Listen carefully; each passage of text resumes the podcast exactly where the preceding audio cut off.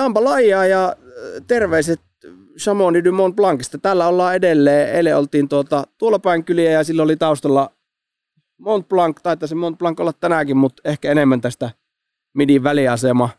Että minun nimi on Lauri Hilander ja... Ja Rami Valonen on myös paikalla.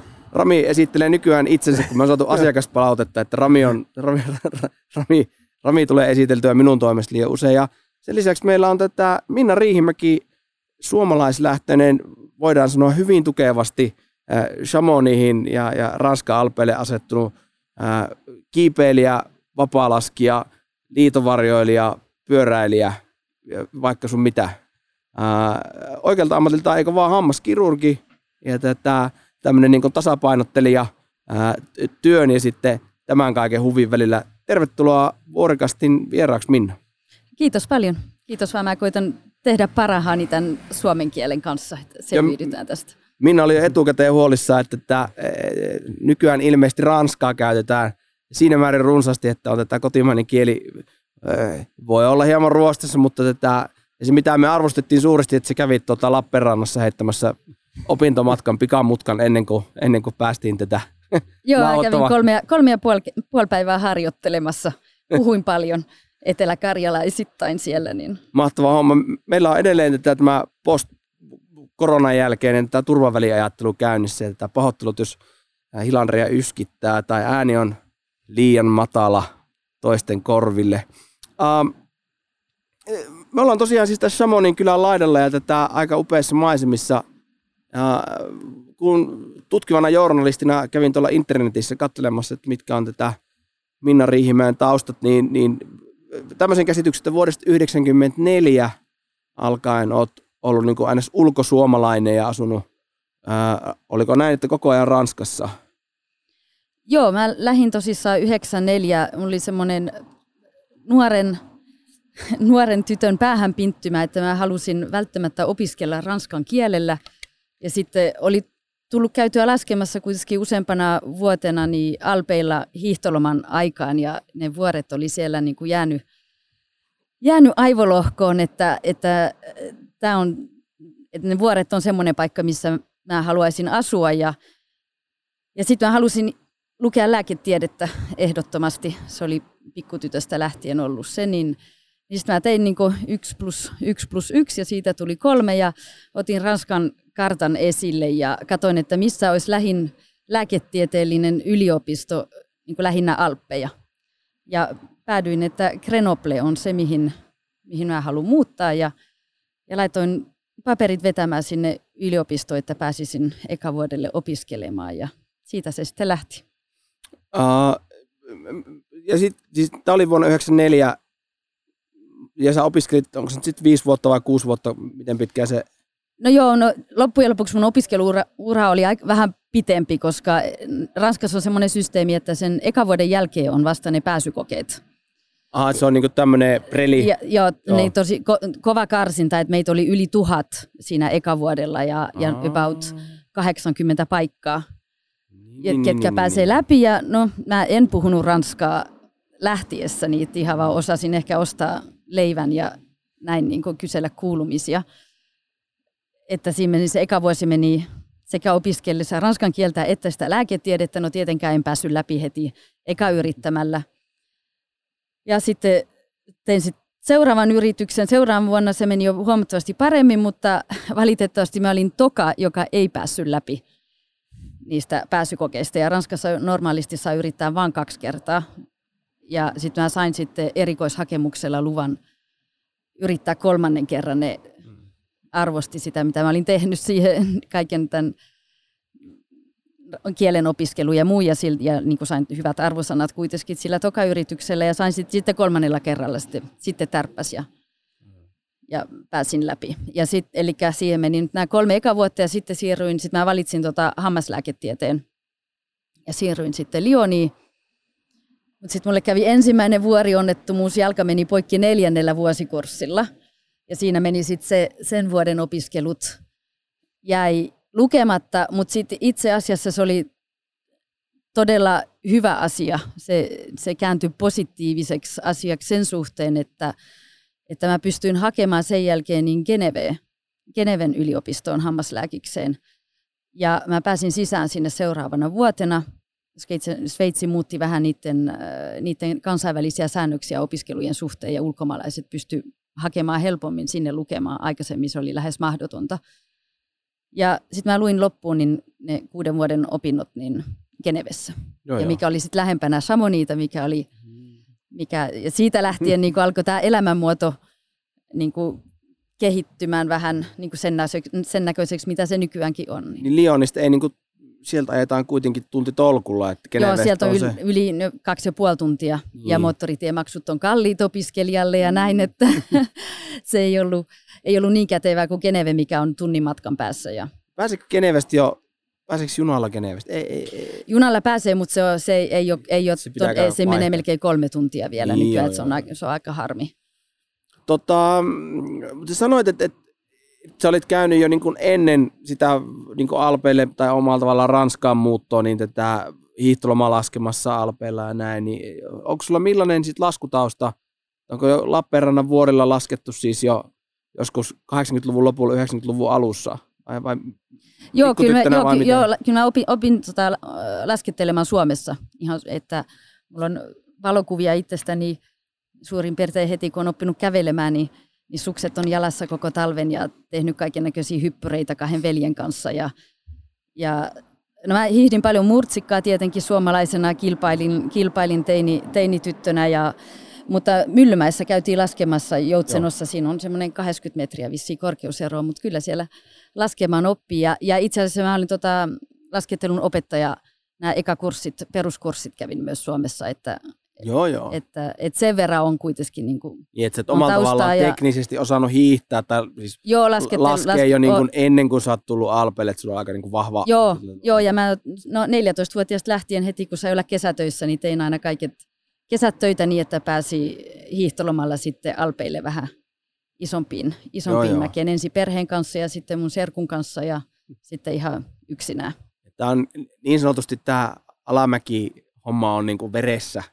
Et Joo, jonkunlainen, jonkunlainen kutsunta siihen on ollut niin kuin no, ihan jo pienestä, pienestä pitäen. Että. Se on sinällä hauska, koska niin kuin, me nyt on niin kuin tässä, tämän homman tiimoilta juteltu semmoisille niin kavereille, jotka on hiihtänyt aika paljon, niin vaikka Karvasamin kanssa tai Majava Arto ja, tai Mäkelä Eeva. Ja, ja tätä, siinä on niin kuin, tietty semmoinen, niin kuin, melko lailla kaikki ne sanoo, että, että, että se on niin kuin heti alusta alkaa ollut itsestään selvää, että se on tämä laskettelu nyt niin kuin, se niin kuin kolahtaa ja kovaa. Mun mielestä Skipe sanoi jotenkin sillä lailla, että, että se oli niin kuin ensimmäinen kerta ja se oli selvä homma, että tämä laskettelu on nyt niin kuin, se niin kuin jää kiinni heti. Tätä mun mielestä Eeva sanoi ihan samalla lailla, että, että se oli niin kuin tälleen näin. Ja tätä... Joo, kyllä siinä taitaa olla se semmoinen joku, joku, joku juttu, mikä siinä se alamäki hurma, että, että si, si, jos, jos tykkää heti siitä tunteesta, niin ei siitä sitten oikein pääse eroon. Koska sanoisin, että uskaltaisin väittää, että suurin osa ihmistä, jotka niin harrastaa vapaa-laskua nyt vaikka esimerkiksi, niin aloittaa sen 30 jotain vuotiaana. Että sitten kun ollaan jo töissä ja että on saatettu käydä laskettelemassa, mutta et sillä lailla, että se niinku, et, niinku ihan pienestä alkaen intohimoisesti harrastaa, niin se on niinku jonkin sellainen niinku vähemmistö sanoisin, väittäisin näin. Voin toki olla väärässä. Tämä ei nyt ole niinku aku, niinku aku, hyvin tarkkaa tilastotiedettä ollenkaan, mutta tämmöinen fiilis omalla tavallaan aiheesta on. Mm, uh, ottaen huomioon, että sulla on niinku nopealla laskutoimituksella 30 plus vuotta niinku, niinku alamäkikokemusta suksilta, niin meitähän tuntia ja 20 minuuttia ihan jokaista vuotta saada ehkä mahtumaan. Uh, jotenka tämmöisellä niin semi-fast forward ajattelulla, niin missä vaiheessa sun lasku sitten on siirtynyt niin kuin ikään kuin tuonne vapaa-laskun puolelle? Vai onko se jo heti silloin, kun on ensimmäistä kertaa käyty Alpeella, niin sitten suoraan vaan kepi ulkopuolelle vai, vai miten se ikään kuin se vapaa-lasku on sun osalta alkanut? No Kyllä se oikeastaan jo se offeritoiminta on ollut jo ihan, ihan niin kuin Suomessakin ihan nuorempana, että, ja mitä on siellä pohjoisessa, pohjoisessa laskenut. Ja, ja sitten laskin paljon just Itävallassa, Sant Antonissa ja Lehissä ja siellä kulmilla joskus 16-17-vuotiaana hiihtolomalla, niin harvemmin sitä siellä keppien välissä pysyi, että kyllä sitä aina koitti sinne heti kun oli vain hyvää lunta, niin, niin vähän, vähän toisenlaista laskua, eikä siellä, missä kaikki muut. Mm. Tota, sanoit, että et, et, sulla meni kolme vuotta sillä pre ja sitten sen jälkeen tulit sen ensimmäisen onnettomuuden jälkeen niin tätä Geneve ja sitten sen jälkeen se niin fokus on ollut täällä Samonin päässä laskullisesti. Ol, oliko se niin itsestään selvää, että sä haluat ikään kuin luoda juuret tähän Chamonin alueeseen, alueeseen laskemisen kannalta vai, vai, vai mistä se? Ei, joo, ei, Chamonix ei ollut mitenkään suunniteltu juttu, se oli vaan sitten näin niinku, äh, kaveripiirien kautta, että mitä tapasin siellä, Grenoble on, se on urheilullinen kaupunki ja, ja, ja tutustuin siellä sitten ihmisiin, ja, jotka kiipeili ja lasketteli ja, ja teki just, harrasti tätä kaikkea ja sitten No itse asiassa lääkiksessä oli muutamia kavereita, kaksi kolme tota, poik, niin kuin poikaa, kenen, kenen, kanssa, kenen, kenen kanssa musta tuli hyviä kavereita ja sitten he, he tulivat niin kuin tänne Shamonin piireihin mm. töihin. Oli, ne, oli, ne oli viiennellä, sillä neljännellä ja viiennellä lukukaudella ja tulivat sitten niin töihin tänne sairaalaan niin, ja sitten niiden kautta oikeastaan sitten tänne. Että seurasin perässä ja viikonloppuaktiviteettia ja näin ja sitten tänne kun ensimmäisen kerran tuli ja teki, rupesi harrastamaan vähän enemmän, niin vaikea oli lähteä mm. sitten pois muualle. Mm. Tuliko sinulle heti niin kuin alkuun sitten nämä muutkin lajit niin kuin kuvion mukaan? Sähän siis, korjaan nyt jos mä oon ymmärtänyt väärin, mutta sä äh, harrastat kiipeilyä ikään kuin vähän niin kuin kaikissa muodoissaan, jääkiipeilyä ja kalliokiipeilyä ja niin kuin mikstaa ja, ja, ja niin kuin alpinismihenkistä kiipeilyä. Äh, sä harrastat varjoliitoa, ja, ja tätä, mutta et kuitenkaan muita laskuvarjolajeja, että hyppääkö niin en, en, en muita Ei beissiä eikä koneesta, en, eikä, ei joo, ainakaan vielä. Ei mitään moottoreita eikä... Ei, ei joo, ihan ja sitten sit pyöräilyä ää, alamäkeen. Joo. Tätä, ja, ja kaikkea suht aktiivisesti, jos mä oon niin ymmärtänyt. Ää, miten nämä onko ne muut lajit tullut vähän niin kuin automaationa mukaan tällä Samonissa, että sit kun lumi loppuu, niin sitten aletaan tekemään pyöräilyä tai kiipeilyä tai jotain? Vai?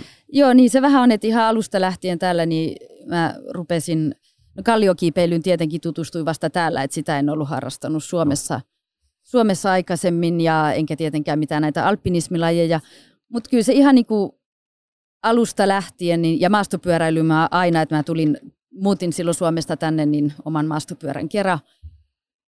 Ähm, että oikeastaan jo on niin kuin alusta lähtien edennyt kaikissa näissä lajeissa eteenpäin. Että ainut on se liitovarjoilu, mikä on niin kuin uusin laji, mitä olen harrastanut nyt niin kolme vuotta tulee, joo, joo. tulee Eli... täyteen. Mutta joo, kyllä niin kuin tavallaan opetellut nämä kaikki lajit pikkuhiljaa ja ihan yhtä paljon. Että sillä että mä tykkään tykkään niin kuin harrastaa sitä, mikä parhaiten kuuluu siihen vuoden aikaa tai niin kuin, että minkä, minkälaiset on niin kuin, nämä kondikset vuorilla ja, ja tietysti ihmistenkin, kavereidenkin mukaan, että kuka, kuka haluaa tehdä mitä, mutta, mutta se, on, se on just niin hienoa, että, että voi sekoittaa nämä lajit ja, tai tehdä just sitä, valita, niin kuin, että mikä on mm. paras, paras niin kuin just sinä päivänä ja siihen aikaan. Ja, sille olosuhteelle. Ja näitä joskus, joskus voi tehdä kolmekin lajia päivässä, että se, semmoisiakin päiviä on. Mutta, ja, ja yhdistää lajeja. Mä siis ja yhdistää lajeja, niin. Katoin sun Instagramissa, sulla on, on hyvin aktiivinen Instagram-tili ja, ja, ja siellä kun selailee vähän ees sun taas, niin saa aika hyvän semmoisen hahmotelman siitä, että mitä kaikkea Minna tekee. Ja että siellä oli muun muassa yksi pätkä, missä te olitte hiihtänyt tonne Plankin toppiin ja sitten lensitte sieltä alas liitovarjoille, joka että, ää, se on niinku niin kuin konseptina äärimmäisen mielenkiintoinen. Täytyy tässä nyt myöntää, että liitovarjoilu ehkä hieman kutkuttelee itsekin. Ja tätä, Kurssit on melkein jo varattuna melkein on jo. kesänä. Voi hienoa, olla, että tullaan joo, tänne taas. Me on vähän tätä suunniteltu tämmöistä tätä. No mutta se on ihan siis silläkin, siis liitovarjoilu on tulevaisuuden lajas, laji siihenkin ajatellen, että tämä ilmastonmuutos on kuitenkin sitä, ei voi enää kukaan kieltää täällä mm. vuorilla.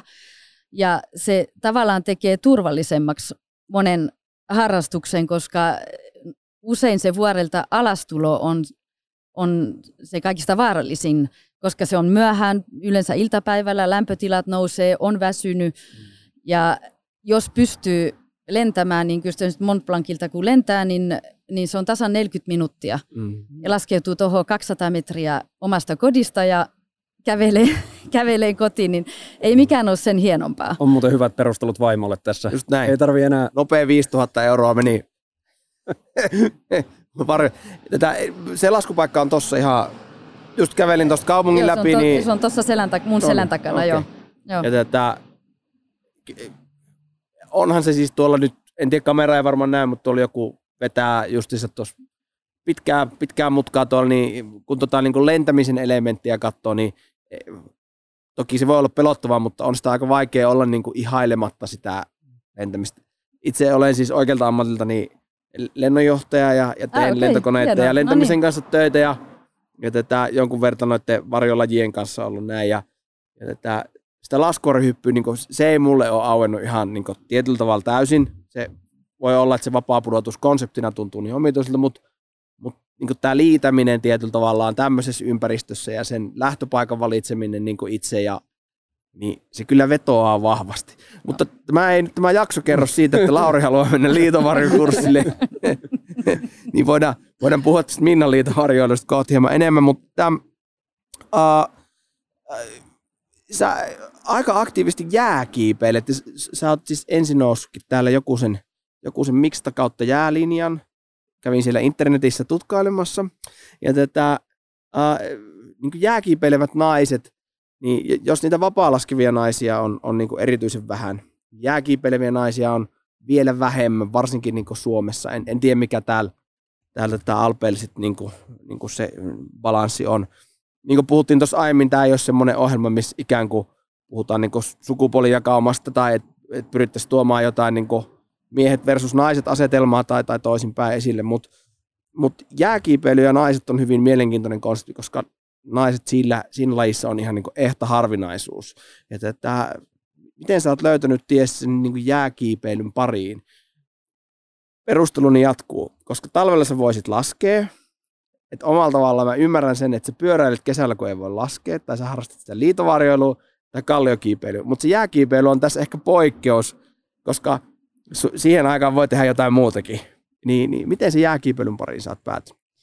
Joo, mä itse asiassa jääkiipeily aika niin kuin, todella pitkän aikaa ja silloin, ja silloin varsinkin, kun, ja, ja sen, sen mä aloittanut täällä Ranskassa about kaksi, yli 20 vuotta sitten ja siihen aikaan niitä naisia oli vielä vähemmän. Hmm. Ja, mutta siinä on joku siinä kylmässä elementissä on semmoinen, mikä mua niinku todella paljon kiehtoo. Ja sitten vielä se, että se jää on joka hetki ja joka päivä erilaista. Vaikka kiipeisi saman putouksen päivä, päivä toisensa jälkeen, niin siellä on aina jotain erilaista ja se muuttuu koko ajan. Ja sitten se häviää kokonaan. Se tulee ja häviää. Ja, ja Täällä näin. eri toten. Se on aika nopea se. Niin. Ja se jotenkin, siinä on, se, on, se, on, se on kiehtovaa sillä, että se, sitä on tosi vaikea tietää, miten vahvaa, vahvaa se jää on. Ja siinä koko ajan on semmoista niin kysymyksiä itselleen esittää kysymyksiä ja vastauksia, jotta, jotta sen pystyy kiipeämään turvallisesti ja, ja hauskasti. Ja se, se, ja se kylmä, kylmä kiehtovuus, mutta toden, varmaan se, että se on kuitenkin niin, olosuhteet on aika hankalat jääkie, jääkiipeilyssä, että ehkä se, sekin niin kuin tekee sen, että vähemmän on naisia siinä. Miten se prime time täällä menee niin jääkiipeilystä? Se on niin tammi-helmikuu Joo, se on tammikuu itse asiassa. No, se on niin kuin... Joulukuun loppu ja tammikuu ja sitten heti kun aurinko rupeaa paistamaan se on niin kuin...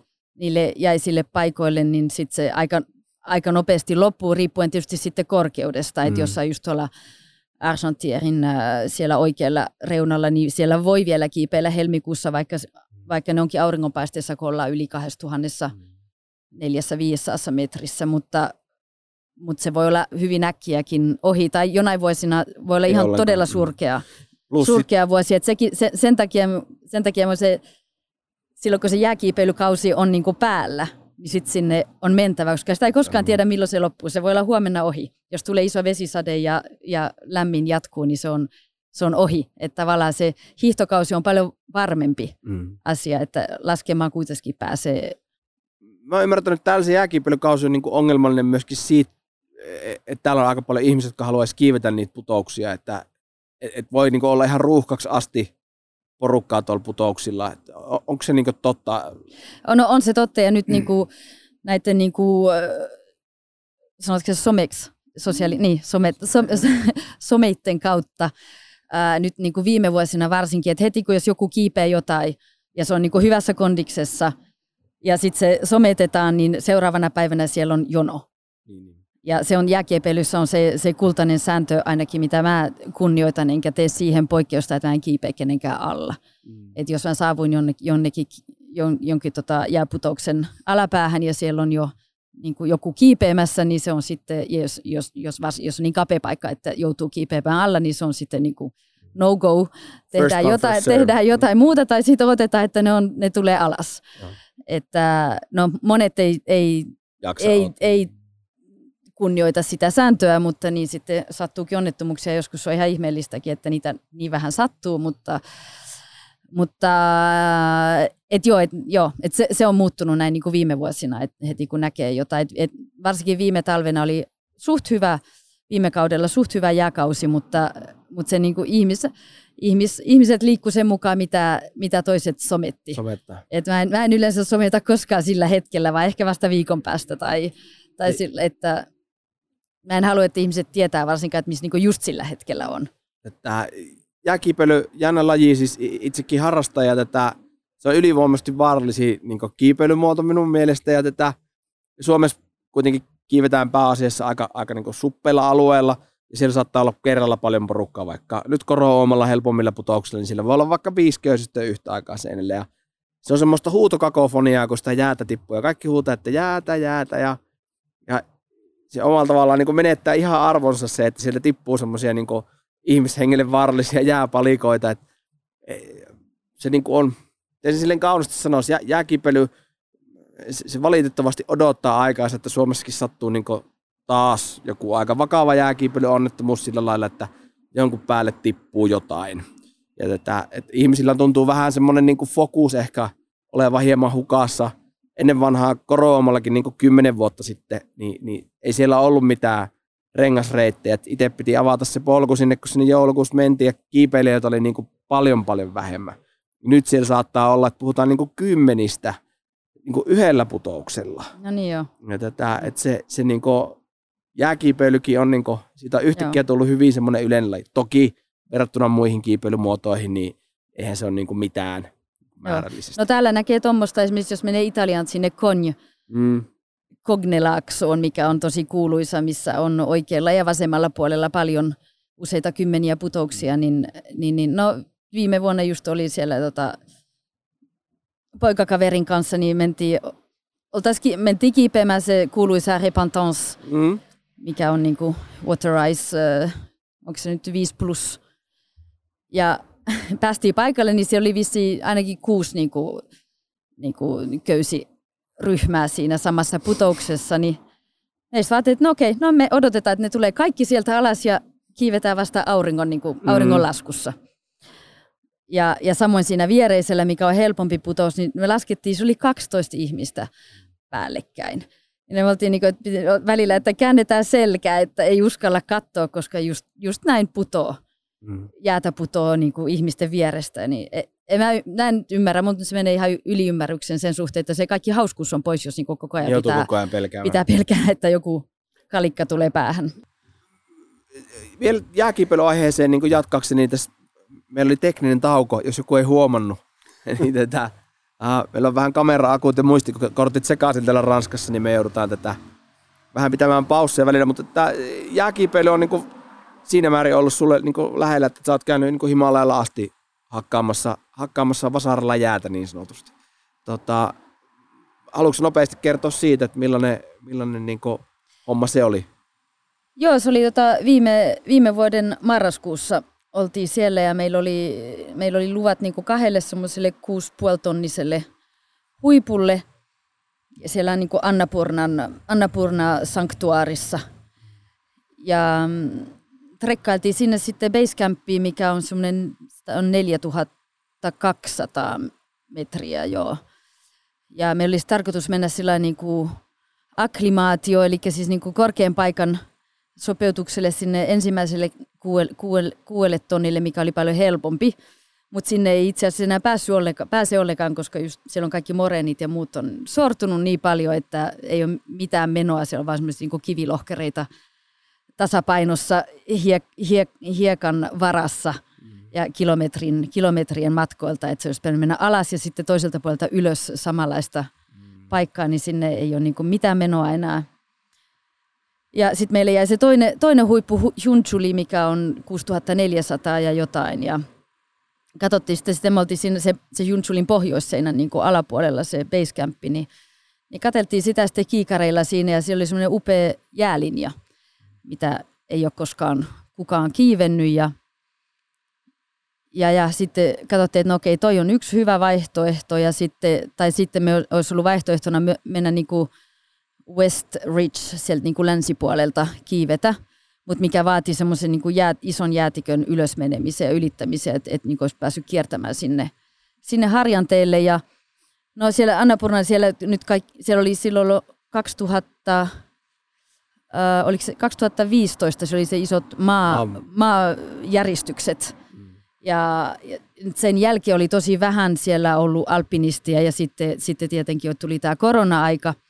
Eli meillä ei ollut niin oikeastaan mitään tietoa tai meillä oli valokuvia 2013 vuodelta, milloin täältä Shamonista oli siellä ollut kiipeilijöitä ja, ja sitten niiden valokuvien avulla sitten koitettiin löytää sieltä sitten reittejä, koska nämä molemmat reitit, mitä me katsottiin, niin niitä ei ole koskaan kukaan kiivennyt. Ja, ja sitten ajateltiin, että mennään sitten tsekkaamaan se West Ridge, että miten sinne pääsisi niitä jäätiköiden yli. Ja muutama päivä siellä sitten pamppailtiin jäätiköiden ja railojen seassa. Ja ja lopputuloksena oli sitten se, että ei sieltäkään ei nykyään enää pääse, kun molemmilta reunoilta sieltä Anna, Anna Purnan sydiltä ja, ja sitten toiselta puolelta niin koko ajan tuli tavaraa. Tavaraa tavallaan siihen niskaan, siihen jäätikön keskelle ja, ja, ja niin isoja railoja, että nykyään että niin paljon sulanut ne, että, että ei pääse, tultiin sieltä sitten takaisin, että no okei, no sitten tämä hieno jää, jääputous siinä pohjoisseinällä, että mikä ettei, lähdetään, lähdetään sitten sinne, kun me molemmat tykätään kiivetä jäätä mm. niin paljon, niin sanoi, että tämä, tämä sopii ihan hyvin. Ja tässä oli niin jäätä ja mikstaa, mutta suurimmassa olisi jäätä. Ja sitten niin kuin varustauduttiin sit siihen, että kannettiin sitten tavaroita. Me oltiin ihan vaan kahdesta, että meillä ei ollut, ei ollut me oli kantajat, oli sinne niin basecampiin, perusleiriin ja sitten sen jälkeen me oltiin ihan vaan kahdestaan. Ja ruvettiin sitten kantamaan tavaraa siitä ylemmäksi, että se oli semmoinen 5200 oli niin kuin se jäälinjan alapää niin kannettiin sinne teltat ja, ja, ja vehkeet ja käytiin vähän kiipeämässä niitä ensimmäisiä, ensimmäisiä jaksoja siitä ja sitten tultiin alas, että niin kuin sopeuduttiin siihen korkeaseen, korkean, korkean paikan ilman, ilmastoon. Korkeisen ilma-alaan, joo. Niin, kiitos. ja mm, ja sitten siinä, siinäkin tuli sitten välissä, me käytiin jo kaksi, tota, kaksi ei kun kolme, kolme niinku pitchiä sinne kiipeämässä ja, ja varustettiin ne niin kuin biileit sinne, laitettiin sinne, mitä sanotaan, pitonit, nämä niin kuin, niin, pitonit. Niin, pitonit, joo. Että ne, ne saatiin niin kuin varustettua ja aina rappeloitiin sieltä alas ja sitten siinä tuli ensimmäisen kerran tuli lumi, lumisateet, kun me oltiin aika myöhään siellä marraskuussa, että se oli vähän niin kuin sillä rajamailla niin kuin talven suhteen. Ja no tuli, tuli tota lumisateet, no se, että no ei se mitään, että kyllä ne siitä ehtii pois sulla ja käveltiin sitten, tultiin välillä basecampiin vähän – hakemaan, hakemaan voimia ja sitten sit kiivettiin takaisin sinne, että okei, no nyt, nyt tästä niin päässään sinne, lähdetään niin toppikierrokselle, mutta mut sitten valitettavasti me päästiin sit niin melkein sinne jääputouksen niin yläpäähän, että on semmoinen kuusi, kuusi pitchiä, ja sitten sen jälkeen se olisi muuttunut lumisemmaksi se, se niin kuin kiipeäminen, niin kuin enemmän semmoista lumikivi, miksi, miksi harjannetta, että niin kuin sinne toppiin saakka, mutta mutta sitten tuli taas uusi lumisade, mitä ei näkynyt missään näissä säätiedotuksissa. Ja, ja meidän niin kuin ensimmäinen nyrkkisääntö oli, että jos on, niin kuin, jos on, jos on niin kuin lumi alkaa kerääntyä, niin sitten se on, no, no. se on sitten no-go kanssa, että sitten tullaan alas, koska tosissaan siellä ei ole ketään ja meillä oli, oli meillä satelliittihälytykset, mutta jos niin kuin jotain tapahtuu, niin, niin sinne sitten jäädään. Jep, se että, et se ei, sit ole, ei ole sit aina ei ole sen värti. Että, Siellä ei ihan samalla meillä, pörrä kuin tässä. Ei, tässä ei, joo, se ei, ei toimi ihan samalla tavalla jo. Että, Ja, sit, ja, ja Filipin, Filipin kanssa meillä aina on se sääntö, että jos niin kuin jotain päätetään, alku, niin kuin tehdään pelisäännöt, mm. niin niihin sitten, niissä sitten pysytään. Että toinen, toinen saa varmistaa, että toi, toisen mielessä pysyy se, että niin kuin pelisäännöt selvinä. Niin, niin, niin kauhean pettymyksen kerran sitten sieltä rappeloitiin taas alas, mutta, mutta seuraavana päivänä oli vielä hurjempi sää, että sitten me nukuttiin teltassa siellä, siellä siinä niiden jäitten niin alapäässä ja sitten seuraavan päivänä se oli sitten hyvä, kun päästiin teltasta ulos, kun oltiin siellä lumen alla, niin, niin, niin se oli aika selvän, selvä nakki, että ei tässä ei ole, ei ole muuta tekemistä kuin, että kannetaan kaikki, kaikki takaisin alas, mutta sitten sit me oli vähän siinä aikaa ennen kuin oli ne, me oli vielä joku, oliko siinä neljä, viisi päivää vielä sit niinku aikaa ennen kuin oltiin sanottu kantajille, että tulevat takaisin sinne basecampiin niinku sitä poismenoa varten, niin, niin sit itse asiassa silloin kun me oltiin siellä alussa kävelemässä siellä siellä West Ridgein puolella jäätiköllä, niin me oli, oltiin nähty siellä semmoisia pieniä kahden, yhden ja kahden pitchin niin jääputouksia, missä tietenkään ei koskaan kukaan kiivennyt ja heti siinä niin Anna Purna sydin siinä niin komeasti vier, vier, vierusissa, vierusissa, niin ajattelin, että no okei, no ei se mitään, että lähdetään niitä kiipeämään. Ja, ja me oli liitovarjot, meidän kevyet varjot oli mukana, niin, niin, niin otettiin aina varjot mukaan, että siinä toivossa, että päästään sieltä sitten lentämällä alas niin basecampiin. Ja, No se on tavallaan kielletty, mutta me koitettiin saada ihan niin kuin oikeasti sellainen niin kuin luvat aikaiseksi, että saataisiin lentää siellä. Mutta se jäi niin kuin byrokratian rattaisiin ja sitten itse asiassa ne paikalliset kehotti meille, että otatte ottakaa tavarat mukaan, jos pystytte lentämään, niin se on todella hienoa sen kun lennätte. Ja se Basecampin omistaja oli, meidän, oli siinä, siltä kysyttiin lupa ja se sanoi, että joo, että jos lennätte, niin lennätte. Että se on, se on vaan niin kuin meille tämmöinen show täällä. Jos. ja sitten joo, että meillä oli aina oli niin kuin varjot mukana ja no yhden kerran pystyttiin sieltä niin kuin jääputouksen yläpäästä lentämään ja kierreltiin siinä, siinä Annapurnan kupeissa ja laskeuduttiin neljän tonniin sinne Basecampin vähän alapuolelle, että, että niin kuin aivan mahtava, mahtava kokemus sinällään, vaikkei, vaikkei toppiin päästy, mutta, mutta hienoja reittejä avattiin silti ja niin kuin kokemuksena aivan, aivan mahtava. Nepalin lupapolitiikka on niin se on niin kuin, kovin mystistä puuhaa. Ja että kaikille asioille pitää olla erillinen lupa ja, sitten aina kun näet jonkun ihmisen lentämässä droneella ja kysytään, että sulla nyt on semmoinen drone-lupa, että mikä lupa. Ja sitten näet jonkun, joka laskee, niin kuin esimerkiksi Manasulla oli semmoinen vesseli, joka laski lumilaudalle, sitten mä kysyin siltä, että sulla nyt on tämä laskettelulupa, ja sanoin, että ei mulla mitään lupaa ole. Että, joo, joo. Ilmeisesti sit toiset kokee Hyvä, sen... Hyvän oman tunnon saa, kun koittaa hakea lupaa, mutta niin sitten kun se näin. menee sinne, jää sinne niitä jumiin, vähän niin vähemmän niin tulee. Joo. Et joku on ehkä antanut ymmärtää, että niissä lupahakemuksissa pitää olla tätä semmoinen niin tietyn värinen seteli mukana, niin se ilmeisesti helpottaa niiden erilaisten lupien saamista. No, todennäköisesti joo. On, on semmoista harmaampaa taloutta mukana mm, siinä. Mm. Tota, äh, onko se käynyt ihan mielenkiinnosta niin, niin retkikunnilla muualla kuin Himalajalla vai? Toki tästä on niin aika tässä on aika helppo olla tietyllä tavalla, niin, niin täältä lähteminen, että on, onko sulla jotain muita paikkoja, missä olet käynyt? No mä oon käynyt laskettelemassa jotain perussa, no. perussa jo ihan niin kuin, aikoja aikoja sitten, kaksi, oli se, ota sitten, Peru taisi olla 2003 vuonna, no joo, 20 vuotta tulee kohta täyteen. Et siellä laskettiin noita kuustonnisia tokla, toklarahuja ja sitten Vuosirana on muuten yksi mäki, minne ei enää mene kukaan myöskään. Sehän on ihan tuhoutunut se jäätikkö. Joo, joo, no varmasti. Mä oon siis ollut kertaalleen menossa ja tätä. Okay. Sen näin valokuvan siitä ja se todettiin, että joo, ei. Okei, okay. joo, me oli, tota, se, oli, se oli todella hieno lasku itse asiassa, että se oli niinku puuteria ja, ja, niinku, ja me skipattiin se, se välikämppi siitä, mikä on siinä, niinku siinä kollissa niinku niiden kahden huoskaran se sydin ja, ja northin niinku välissä. South ja North välissä. Että just sen takia, että pystyttäisiin paremmin nauttimaan siitä laskemisesta, että ei tarvitse kantaa mitään telttoja jamakupussa ja selässä, niin mentiin siitä, niin kuin, me Basecampista tehtiin yksi leiri siinä vähän ylempänä viidessä tuhannessa ja sitten sen jälkeen mentiin suoraan, suoraan toppia ja oli niin kuin aivan mahtava puuterilasku. Vuossaran on kuitenkin alas. 6800. 800. Melkein 800, joo. joo. Että, joka nyt tämmöisellä nopealla hahmotuksella taitaa tehdä susta korkeamman, korkeamman laskeneen suomalaisen naisen. Ah, no siitä mulla ei ole mitään hajua. Koska Muston Atala on siis 7000 jotain sitä on kyllä laskettu ja se on varmaan niin korkeimpia paikkoja, missä, mitä, missä suomalaiset on ikään kuin laskeneet. Okei, okay, okei. Okay. No Kasitonniselta ei ole laskenut kukaan. Ja sitten alkaa tulla Denali sitten korkeudessa vastaan, mutta Huasara on, Denali Joo. on Joo. vähän matalampi kuin Huasara. Okay. No mä t- kuulin perulaisilta, että mä olisin ollut ensimmäinen nainen, joka näin niin kuin tällä vapaalla alpinismityylillä niin. on edes noussut Huaskaraanille. Et, se, on aika kau- mutta... se on aika kaukainen paikka tietyllä tavalla, että se ei ole ihan niin kuin joka kiipeilijän tikkilistalla se Huasaran. Joo. Tätä, uh, mutta tosiaan nykyisellä valitettavasti se jäätikkö on kulma ihan semmoisessa kunnossa, että se on niin kuin kumpula niin kuin niin, no, no en, se en on. ihmettele yhtään, joo.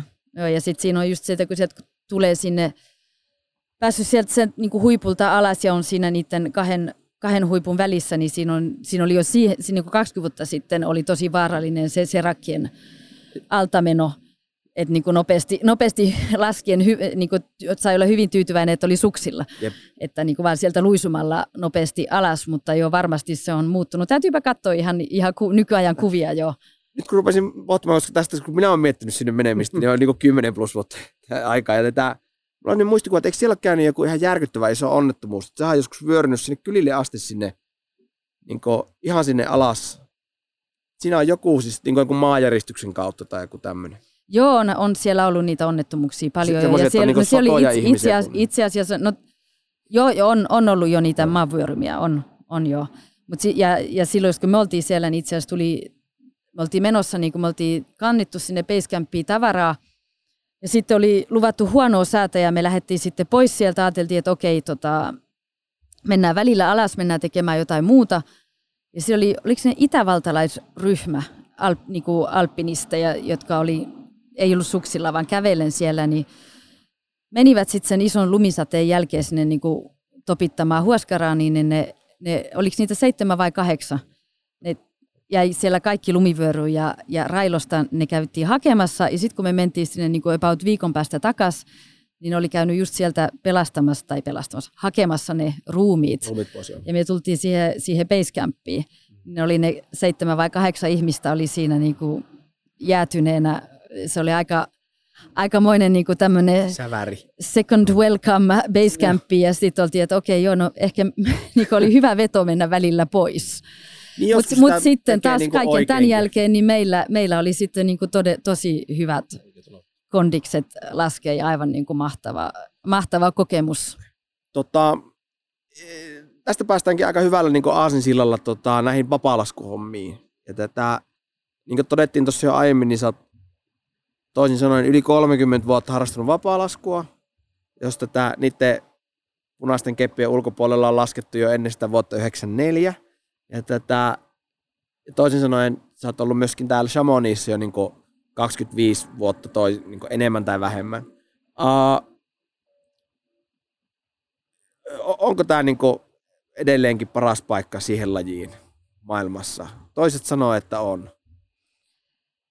No se, mikä ehkä täällä on parasta, on se, että niin kaik, niin monet aivan niin mahtavat paikat, upeat paikat on todella helposti saavutettavissa – mutta tietenkin siitä seuraa se, että on myös paljon ihmisiä. Ja täytyy sanoa, että nykyään kuitenkin niin kuin lasketteluolosuhteet niin kuin luonnon ja ilmaston suhteen menee vaikeammaksi ja vaikeammaksi. Ja sitten ne vähän, mikä on niin kuin hyvässä kunnossa, niin tietenkin siellä on sitten sitä enemmänkin ihmisiä. Että sanoisin, että ehkä ainakin niin kuin 15 tai 10 vuotta sittenkin oli vielä niin kuin aivan mahtavaa laskea täällä ja niin kuin täysin erilaista valitettavasti mitä nykyään. Oli paljon enemmän valinnanvaraa ja, ja kaudet oli pitemmät ja, ja niin kuin se jyrkän laskun kausi varsinkin, mikä on se jyrkän lasku ollut niin kuin se mun, mun laji, varsinkin näillä vuorilla, niin, niin tota, oli vielä sillä paljon varmempaa ja, ja hauskempaa, koska pystyy laskemaan just jyrkkää silloin, kun se oli niin kuin parhaassa kondiksessa. Että, mutta kyllä, kyllä täällä nyt vieläkin siis on niin kuin aivan, aivan mahtavaa. On kuitenkin niin kuin näköalat ja niin kuin kaltevuusasteet, missä voi laskea, niin kyllä, kyllä tämä vielä ihan maailmanluokan paikka on. Kyllä, kyllä.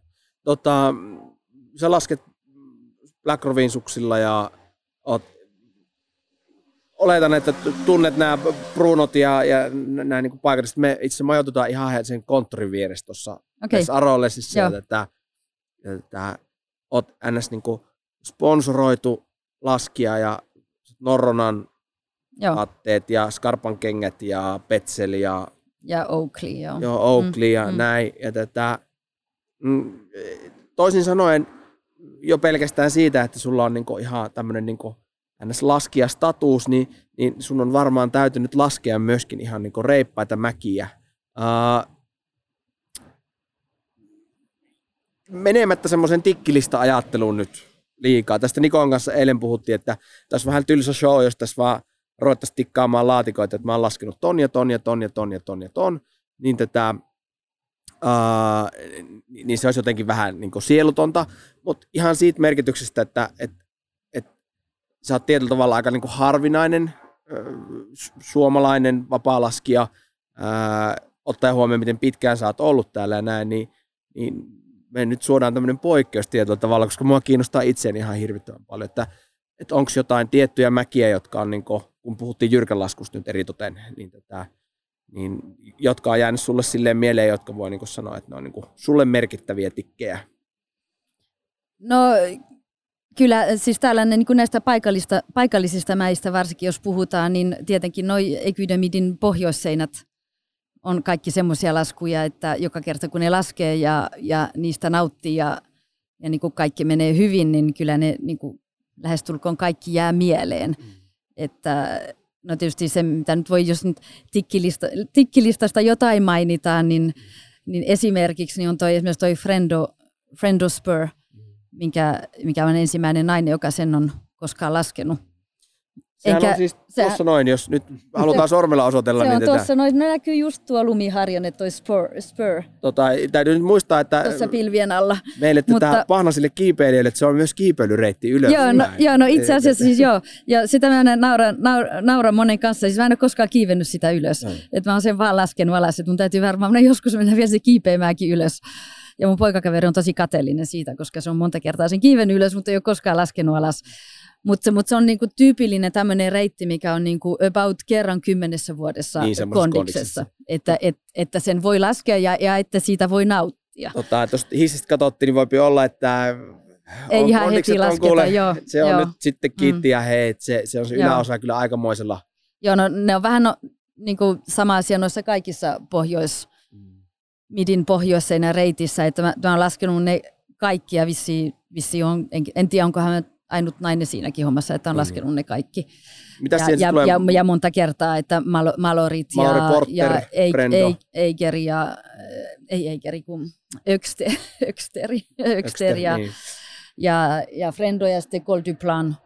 Niin Col du Plan, sitten siinä on ne eri No sitten se alkaa tulla jääkiipeilyreitti, sen Carlis Sans ja ne on sitten niinku tässä reunassa. Joo, ne ei ole sitten niin... Ne ei ole, niinku, ne ei ole niin... Ne, ne on sen verran jyrkkiä jo, että... Niin, niin. No nykyään nämä speedrider, speedriderit, ne, ne, ne, vetää siellä joka paikassa, mutta sitten ne lentääkin sitten jossain vaiheessa. Että, Just näin. Tota... Mutta mut, mut et, et on, et toi pohjois on semmoinen paikka, minkä kyllä niinku, ei, ei niin hienoa laskettelupaikkaa ole kuin, kuin mm. se, kun on kondiksessa. Nyt kaikki fanit ja tietämättömät, niin menkääpä juupituupiin ja kirjoittakaa sinne Friendospur ja katsotte, että joku niin menee nelivedolla sitä ylöspäin, niin tätä, vai löytyykö jostain tätä, minä menee alaspäin Friendospuria niin kuin videolla? Ää, ei siitä taida olla video, ei. Kuvia löytyy, mutta, no. mutta varsinkin se Ross Hewitt, englantilainen mun tota, kaveri, joka on kovi, kova laskija ja vuoristoopas, niin, niin, niin hän otti tosi komeita valokuvia no. sinä päivänä. Että... tota, hurjaa, sanon minä. Tätä, äh, miten sä kuvailisit niin nykyisellään äh, sun vapaa-laskua? Äh, niin kuin sanoit, niin olosuhteet huononeet niin tasaisesti koko ajan ja, ja ihmisiä on varmaan tasaisesti enemmän. Ja, ja, tätä, ja kun ei tarvii, kun me pahnaset tullaan tänne lomalle, niin meillä on kaksi viikkoa tai viikkoja, Polte on aika kovaa päästy mäkeen. Ja tätä, itsekin jotain tuolla niin pikkusen käynyt kurvailemassa lautani kanssa ja, ja, ja sillä lailla, mutta kun on siinä koko talven täällä, niin, niin otatko se niin rusinoita pullasta vai käykö Excelin mukaan kolmena päivänä viikossa vai, vai millaista se sun vapaa-lasku niin tätä nykyään sitten on? Ää, se on, no se tota, niin kuin kohteet suuntautuu ihan sen mukaan, että missä on, missä on hyvät lomo, lom, niin olosuhteet lumi, lumi, lumen kannalta. Et Pitää mulla... olla pyydää, ei betonia. Mieluummin. Näin. Kyllä se, no jotkut laskut on ihan hyvä, joskus laskee vähän betonillakin, se on tekniikkaa, vaatii, vaatii enemmän ja riippu, niin, riippuen siitä, mihin, mikä on, niin kuin, mutta mieluummin pyydää. Mm. Mutta sitä nyt vähemmän ja vähemmän on, että, että parempi hallita se betonitekniikka ja, ja, ja sopeuttaa suksetkin sen mukaan, että, että mäkään aikoin, siis joskus niin kuin kymmenen vuotta sitten, niin laskin vaan niin kuin leveillä, mm. leveillä suksilla koko ajan, että suuri niin kuin 100, 108 milliä oli niin kuin minimi tuohon jyrkän laskunkin, kun nyt, nyt taas viime vuosina niin on laskenut enemmän semmoisilla niin 80 millisillä. Oh. Just, just sen takia, että, oh. että sitä pyydää on kuitenkin vähemmän ja jossain vaiheessa on aina jäätä tai jossain pitää olla varautus siihen, että... Kanttikontrolli on että, omalla tavallaan. Niin, niin. Tälle lumilautalle en ymmärrä mitään näistä leveyksistä, muuta kuin että on kapeita ja sitten on mm. leveitä mm. ja tätä... No se on semmoinen, mun kokoinen kaveri kun menee niillä, niin mennään pohja myöden. Just näin, tätä... Kyllä mä oikeasti vähän ymmärrän, mutta kun halusin vaan parjata tässä tälle lumilautailijalle. tota, Uh, mm, onko sulla niinku tietyt porukat, missä sä käyt laskemassa? Et, et, um, aika monilla kokeneilla vapaa-laskijoilla on, varsinkin kun lasketaan jotain muuta kuin tosta noit metsiä alas tai jotain, niin on aika pieni se piiri, kenen kanssa sit halutaan tai uskalletaan tai voidaan puuhata. Ja ei tarvi olla mitenkään äärimmäisen kokenut, niin kuin nyt vaikka itsekin, niin, niin huomaan, että on tietynlaiset asiat, mitä vain tiettyjen ihmisten tai näin kanssa haluaa sit harrastaa. Miten sulla, onko sulla niin vapaa-laskullisesti tietyt, tietyt pelikaverit, kenen kanssa sit puuhataan, kun puuhataan silleen totisemmin? Joo, kyllä se, kyllä se niin on, että siinä täytyy olla sellainen luotto ja, ja se, että tuntee toisen. Et, et kyllä silloin, kun niin mennään tuommoisiin vaarallisimpiin ja riskillisempiin paikkoihin ja varsinkin usein täytyy kuitenkin kiivetä myös ylös, että just tämä niin alpinismi ja kiipeilypuoli pitää olla hallinnassa ja sitten niin se, että osaa arvioida olosuhteita ja, ja näin, niin kyllä niin ne jo luottohenkilöt on aina niin kuin ne parhaat, parhaat kaverit, että niitä, niitä on semmoinen, ei niitä, ei niitä hirveästi tarvi olla, mutta semmoinen kourallinen, mikä kenen kanssa tykkää, tykkää harrastaa ja kyllä se niin kuin tekee siitä turvallisempaa ja hauskempaa.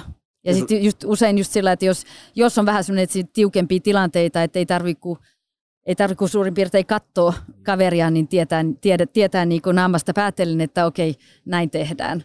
Eikä tarvitse keskustella tai niin kuin viettää aikaa siihen, että, että mikä on niin tässä se päätöksen teko, teko, että se täytyy olla se, niin kuin, se täytyy olla sujuva ne, ne hommat. Että. Se, on, se on hilpeä tilanne aina, kun oot, oot jossain laskemassa ja sitten katsot, että toinen tekee jotain, sitten mietit, että mitähän se mahtaa tehdä.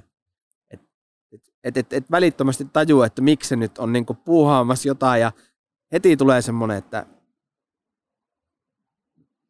mihinkähän tämä nyt niinku päättyy, tää, että jännää.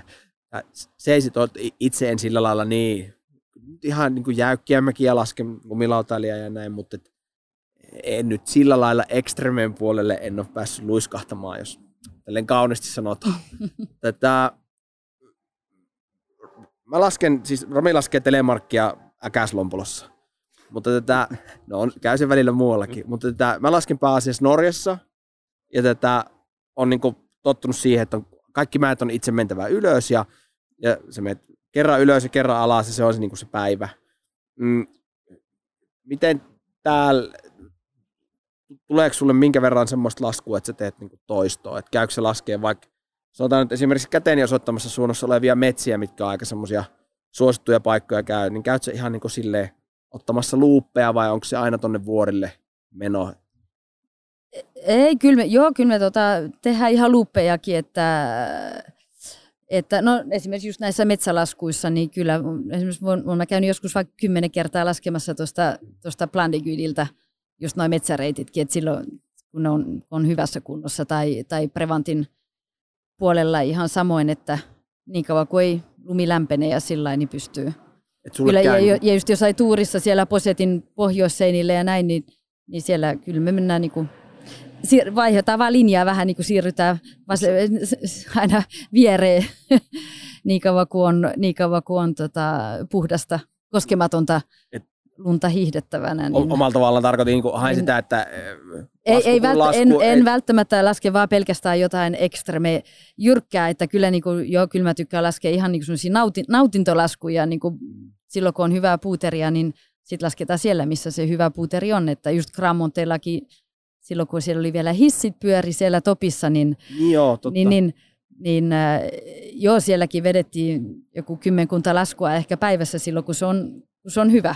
Silloin, kun se on hyvä, niin se on kyllä hyvä. Niin, ja sitten, ja kun ei ole, jos ei ole niin paljon ihmisiä nykyään siellä, viime aikoina on ollut liikaa ihmisiä, mutta, mm. no mutta joo, just, kyllä. Just nyt ei ole. Nyt, nyt on taas paljon vähemmän, huomattavasti paljon kuitenkin, mutta, mutta vähemmän kuin nyt sinne joutuu skinnailemaan. Niin. Toinen tekninen tauko on, on pidetty, ja tätä, jatketaan tämä vapaa-laskemisen ihmeellisessä maailmassa. Tätä, eh, ja, ja voidaan siirtyä tästä perinteiseen tätä vikaalista osioon. Meillä on tätä, aina kun laskijoiden kanssa on ollut puhetta, niin on käyty niin kuin polvet ja nilkat ja lonkat läpi. Mutta äh, sulla taitaa olla vähän erilainen niin kuin vikaalista tausta. Äh, mä ymmärrän, että 2016, 16, joo. niin tätä, sä oot ottanut niin sanotusti isommin, isommin selkään tuolla tätä jossain tuolla ja tätä, se olisi varmaan semmoinen niin mielenkiintoinen story niin kuin käydä läpi. Mitä ja missä siis niin kuin sulle kävi? Joo, se oli tosissaan, se oli toukokuussa 2016, siitä on nyt reilu kuusi vuotta, niin se oli tuossa Glacier Hond, eli melkein tuossa pohjoisseinällä. Joo toisella, toisella puolella midiä, niin oli tosi, tosi upea tota, aamu koko, yö, koko edellisen päivän ja yön oli satanut lunta, että jopa täällä niin kuin pihalla puutarhassa oli niin kuin lunta. Että mä muistan, mä kävin aamulla kukkia vähän heiluttelemassa, ettei ne menisi kaikki poikki.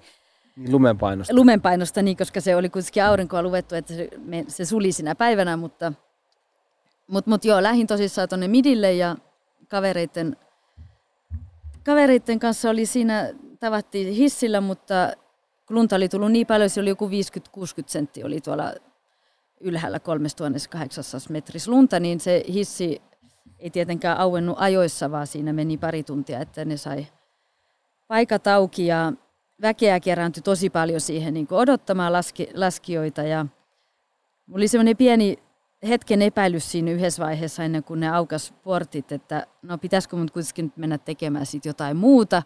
Sitten mä muistan hyvin, mä katsoin sieltä tuonne Prevantin suuntiin ja, suuntaan ja katsoin, että on niin paljon on lunta, että, että jos mä menen laskemaan, niin en mä voi mennä pyöräilemäänkään, kun on liikaa lunta, niin että ei sekään ole hauskaa. Että no, ei kun mä, ja sitten ne oikeastaan, ne taisi just sillä hetkellä sitten niinku aukassa ja no, sitten mä olin siellä ekassa hississä niin kuin usein ja, ja laskettiin se se tota, midin harjanne alas sieltä suoraan. Siihen aikaan vuodesta ei ole enää mitään köysiä eikä mitään, että pystyy hyvin laskemaan. Se menee tosi vauhikkaasti. Ja mä suurin piirtein tunsin kaikki, ketä oli siinä ekassa hississä ja niin porukat jakaantui sinne niin kosmik, kosmikkuluarin puoleen enemmän. Ja sitten mä, mä olin kaverin kanssa, katsoin, että no mennään me tuonne rondille sitten. Ja me piti sitä aukassa se reitti sinne, kun oli ensimmäisenä siinä menossa. Ja ja muut sitten sieltä sait pikkuhiljaa meitä kiinni ja sieltä tuli sitten kaksi muuta ö, tuttua sai meidät kiinni. Me oltiin just meno, niin kuin alettiin laskemaan sinne, sinne rondin niin feissille päin. Se on aika kivikkoista se alkumatka, että se on vähän semmoista sidesteppingiä, että sinne pääsee niin kuin sisään ja ne tuli jo ne kaksi muuta tyyppiä siihen meidän perään ja, ja ne, on, ne on tosiaan tosi tota, vahvoja ja nopeita laskijoita, niin mä niille sanoin, että sano, e, kysyin, niin kuin, että haluaisitte laskea ekana se, sillä on niin kuin mitään väliä, se on niin, se on niin laaja, se, laaja se feissi, että siinä niin kuin ei ollut mitään, mulla ei ollut mitään väliä, vaikka ne laskisikin ekana. Ja, ja no ne sitten, ne sitten meni ja sitten mä olin niin lähdössä kolmantena siinä laskemaan, että mä otin, että se edellinen pääsee sinne niin kuin exit, exit-kuluaarin niin kuin sinne yläpäähän, missä on niin kuin tavallaan turvassa, vaikka lähtisikin se koko, koko feissi vyörymään, niin se ei enää kukaan jää sinne alle. Ja sitten mä rupesin laskemaan ja sitten se, se mun ne, niin kuin mun kaveri oli siinä niin neljäntenä ja jäi odottamaan mun jälkeen. Ja se oli pikkasen matkaa laskenut siitä, niin, niin, niin nämä halusin niin vähän siirtyä sinne oikealle ennen kuin sitten teen viimeisen mutkan vasemmalle, että pääsen sinne exittiin. Ja mun mielestä siinä vasemmalla, kun mä olin katsonut niitä kahta ekaa laskia, niin se oli vähän semmoisia niin epätasasta. Ja mä tiesin, koska se, siihen osuu aurinko itse asiassa iltapäivästä, että se, se sulaa ja jäätyy ja sulaa ja jäätyy, että, että mä en halunnut mennä sinne, siihen kohtaan laskemaan, että niin kiertää sen paikan. Ja mä katsoin sitten niin olkapään yli ylöspäin kuitenkin niin refleksinomaisesti ennen kuin vaihoin suuntaa. Ja, ja, sin, ja niin kuin suu melkein auki laskiessa, en tiedä oikeasti, mutta näin niin kuin kuvitellusti. Te, hitto, sieltä joku paino sieltä ylhäältä niin kuin tuli täysiä laski yhtä aikaa kuin minä. Ja kun se laski vähän siinä niin kuin oikeammassa reunassa, ei, vaan ei siinä, missä, missä me niin kuin kolme aikaisempaa oli laskettu, niin sieltä tuli se puski lunta, niin kuin tuli semmoinen, niin kuin sanotaan slaff, mm, slaff, slaff. Niin kuin mini, mini lumivyöry puski sen, niin kuin, sen alla, ja sitten että no hitto, tämä, menee, tämä, tämä slaff valuu just sinne, mihin, mistä mä haluaisin niin kuin koukata. Joten no se ei ole hyvä idea, mä tein äkkiä käännöksen vasemmalle, ja sun piti laskea sen oman slaffin yli, joka oli saanut niin kuin, tavallaan mut kiinni, ja, ja piti pitää aika kova vauhti, ettei se vie suksia alta.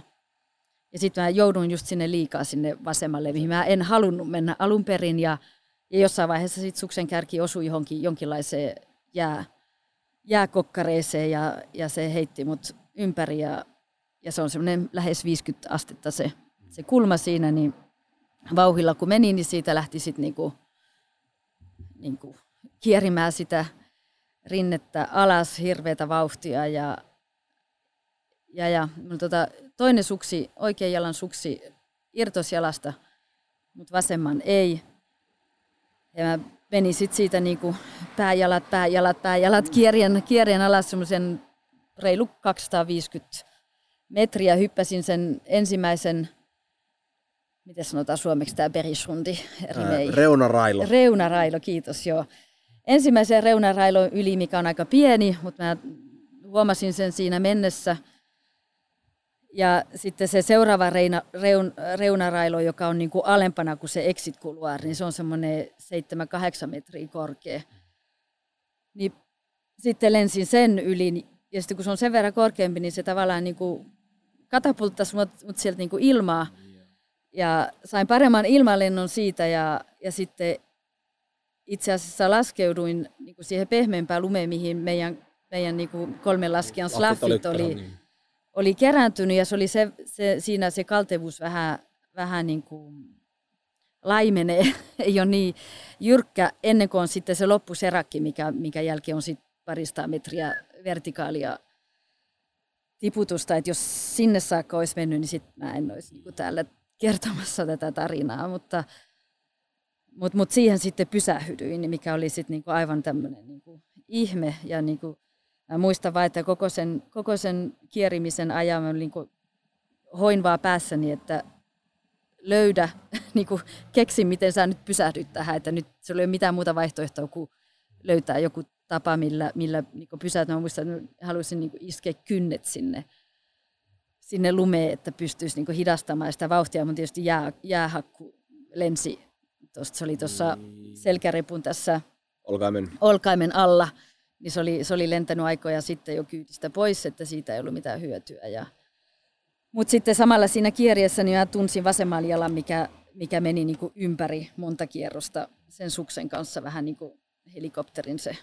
Se suksi ne. ankkuroi sen lumeen ja sitten se vääntää sen miten no se, Aina siinä samalla, kun len, lensi varmaan ilmassa, niin, niin kuin jalka teki samalla kierroksen. Et mä, Jompsaan kumpsaan suuntaan. Tie, niin, aivan. Mm. Et mä tiesin, että mun vasen polvi ja jalka on, niin, oli niin kuin tuusan muskana, että siitä, ja se oli, niin kuin, oli paljon lyhyempi. Että mä niin kuin, siihen, kun mä pysähyin, niin onneksi pysähyin sillä aika nätisti istumaan, istumaan asentoon, ettei mun ei tarvinnut enää siitä niin kuin liikkua mihinkään. Ja tarkistin heti siinä niin kuin muut tilanteen, että niin kuin pää ja selkä vaikutti ihan okei mulle ja ainut muu vika näytti olevan tuossa vasemman käen nimettömässä, mikä sojotti vähän väärää suuntaan. Niin otin siitä heti kiinni. Refleksimaisesti hammaskirurgi tuli mieleen, että hetken on mun pitäisi olla huomenna töissä. Tällä sormella ei voi mennä niin, töihin. Oikasin sen siitä paikalle, että sitä pystyi liikuttamaan. että no okei, tämähän olikin hyvä juttu. Sitten että no ei, ehkä tämä jalka ei nyt ihan, ehkä, ehkä mä soitakin sihteerille, että mä en tule huomenna Mutta soitin kuitenkin helikopterille sitä ennen. Tota... Mutta jo, mut joo, no nyt, nyt tää, niinku, tästä voi niinku, melkein nauraen puhua, mutta mut siis mikä oli tässä niinku, melkein niinku, toinen kauhein asia, ensimmäinen on se, että joku siellä laski mun yläpuolella ja laittoi mut tähän tilanteeseen, mutta sitten se, että, että muut ihmiset jatko sitä laskemista siinä jyrkässä rinteessä, vaikka siinä oli siinä vaiheessa oli vuoristoopas siellä ylhäällä, joka oli nähnyt tilanteen ja koitti estää, että jengi ei niinku enää menisi laskemaan sinne. Tämä mun piti kysyä, että tuliko Mutta, sieltä niinku jono perässä? Joo, jono perässä. Sieltä laski semmoinen 30 henkeä vielä ja niinku koko ajan sieltä ne tuli lunta mun päälle ja mä niinku olin ihan, se oli ihan niinku kauhu, kauhutilanne. Että, ja siinä vielä kaksi, kaksi tyyppiä kävi, meni siitä vähän niin kuin sinne exit-kuluariin, niin kuin vähän sieltä oikeimmasta reunasta, mikä oli lähempänä mua. Ja, ja siitä niin laukasivat semmoisen 50 sentin syvyisen lumivyöryn, mikä meni viisi, viisi metriä mun vierestä. Ja, ja niin kuin niin silmät pyöreinä siinä niin kattelin ja koitin, ja koska silloin kun, mä jo, silloin kun mä puhuin niiden helikopterijengien kanssa, niin valitettavasti helikopteri ei ollut Samonissa just sillä hetkellä. Niin kuin yleensä vaan se on, ne sanoi, että joo, tässä menee semmoinen 45 minuuttia. Se tulee, mutta vähän aikaa pitää odottaa. Niin joo, ne 45 minuuttia on hyvin, hyvin, on pitkä, hyvin, pitkä hyvin muistissa ja se oli hyvin pitkä aika. Ja sitten kun se vihdoin tuli sieltä, niin, niin sitten Vincin varu, avulla sitten laski siihen sen pelastajan. Ja onneksi se oli onneksi tota, yksi mun tuttu, tuttu kiipeilijä. Ja, ja mä sitten sanoin sille heti, että, että hei, että joo, tämä tilanne on tosi paha, mun jalka on niinku aivan tuusan, tuusan muskana, ja, mutta tässä on ollut niin hirveätä olla, että nyt mä en halua mitään muuta kuin, että anna se vinssi mun niinku valjaisiin ja, ja niinku, mä menen tästä pois, mä, niinku, mä puren hampaita vielä niin paljon, että pääsen sinne helikopteriin, että ei tarvitse nyt lähettää mitään lääkäriä tai lääkkeitä tai muuta, että nyt vaan niin kuin tästä pois. Ja onneksi se usko mua. Ja, oli tietenkin valjat päällä, niin oli... No niinku tietenkin niin, jo valjat oli päällä, koska noissa, noissa, noissa olosuhteissa lasketaan aina valjatten kanssa. Ja, Niistä ja uskos, että lasketaan, mutta tätä on myös niitä, jotka No on, kokee, on niitä, jotka tarvii. ei laske, mutta me lasketaan valjaiden kanssa. mä, mä kun jäätiköllä, niin mulla aina valjat päällä ja, ja naruripussa. Se on ja näin. Se, että mutta... ei sitä kypärää tarvii joka mäessä käyttää. Että... Joo, on... no silloin mulla ei ollut kyllä kypärää ei päässä. Ei ollut kypärää, tota... joo, en laskenut silloin. Mutta, mutta joo, sitten vielä tämmöinen anekdootti tähän kertomukseen, niin, niin, niin ne kun, jo sitten pääsin sinne helikopteriin, ne vins, vinssat mut sinne ylös ja sitten ne pojat veti sinne helikopterin sisään ja lääkäri katsoi mua ja mulla oli varmaan, mä siinä vaiheessa rupesin niin hymyilemään melkein korviin saakka ja mä usein hymyilen, niin lääkäri katsoi mua ja sanoi, että no eihän tuo nyt näytä ollenkaan vakevalta tuo tilanne, että että että että sä voisi hymyillä noin, jos, olisi, niin jos sulla olisi jalka tuusan muskana, niin no, että kyllä se nyt vaan on, mutta, mutta nyt on niin hyvä olo, kun on täällä niin kuin, turvassa mm. helikopterissa ja pois tuolta, niin kuin, tuolta seinältä, missä ihmiset vaan niin kuin, laskee ja niin kuin, minkäänlaista järkeä enää tässä hommassa, mutta joo. Se on tätä, silloin kun täällä on ollut ja sitä lunta sataa, niin, niin ja jos sitä sataa paljon, niin, niin se on kyllä käsittämätöntä, miten ihmisten niin kuin, ihan peruskäytöstavat niin kuin, katoaa Joo. Niin kuin kerrasta. Joo. Ja tätä, että et, tuolla jonoista tönitään. Ja se on niin kuin, ihan niin kuin, uskomatonta. Mutta toki siellä saattaa olla niin kuin, tuhat ihmistä. Joo. Niin kuin vaikka Joo. menossa Joo, tämä vuoristopas sanoi mulle, että se, sit se joka, kuka siellä oli, niin tuttu, niin juttelin sen kanssa jälkikäteen, niin sanoi, että joita ei hän pystynyt niitä pysäyttämään. Että ihmiset sanoivat, että me ollaan tänään tultu laskemaan rondia, me lasketaan rondi, rondi. koska se on hyvässä kondiksessa. Okei. Okay. No.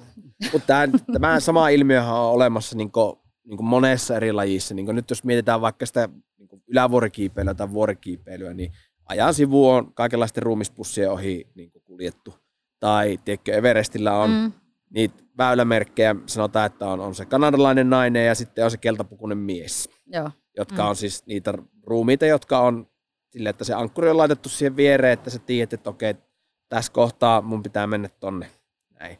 Ja, ja niin kuin, se on omituista, että tiedätkö, tekee aina mieli sanoa, että, että, että miettikää niin kuin omalle kohdalle, että, että niin kuin se jäisi jonnekin tonne noin. Ja sitten muut slidailee siitä ja wii, kuuluu.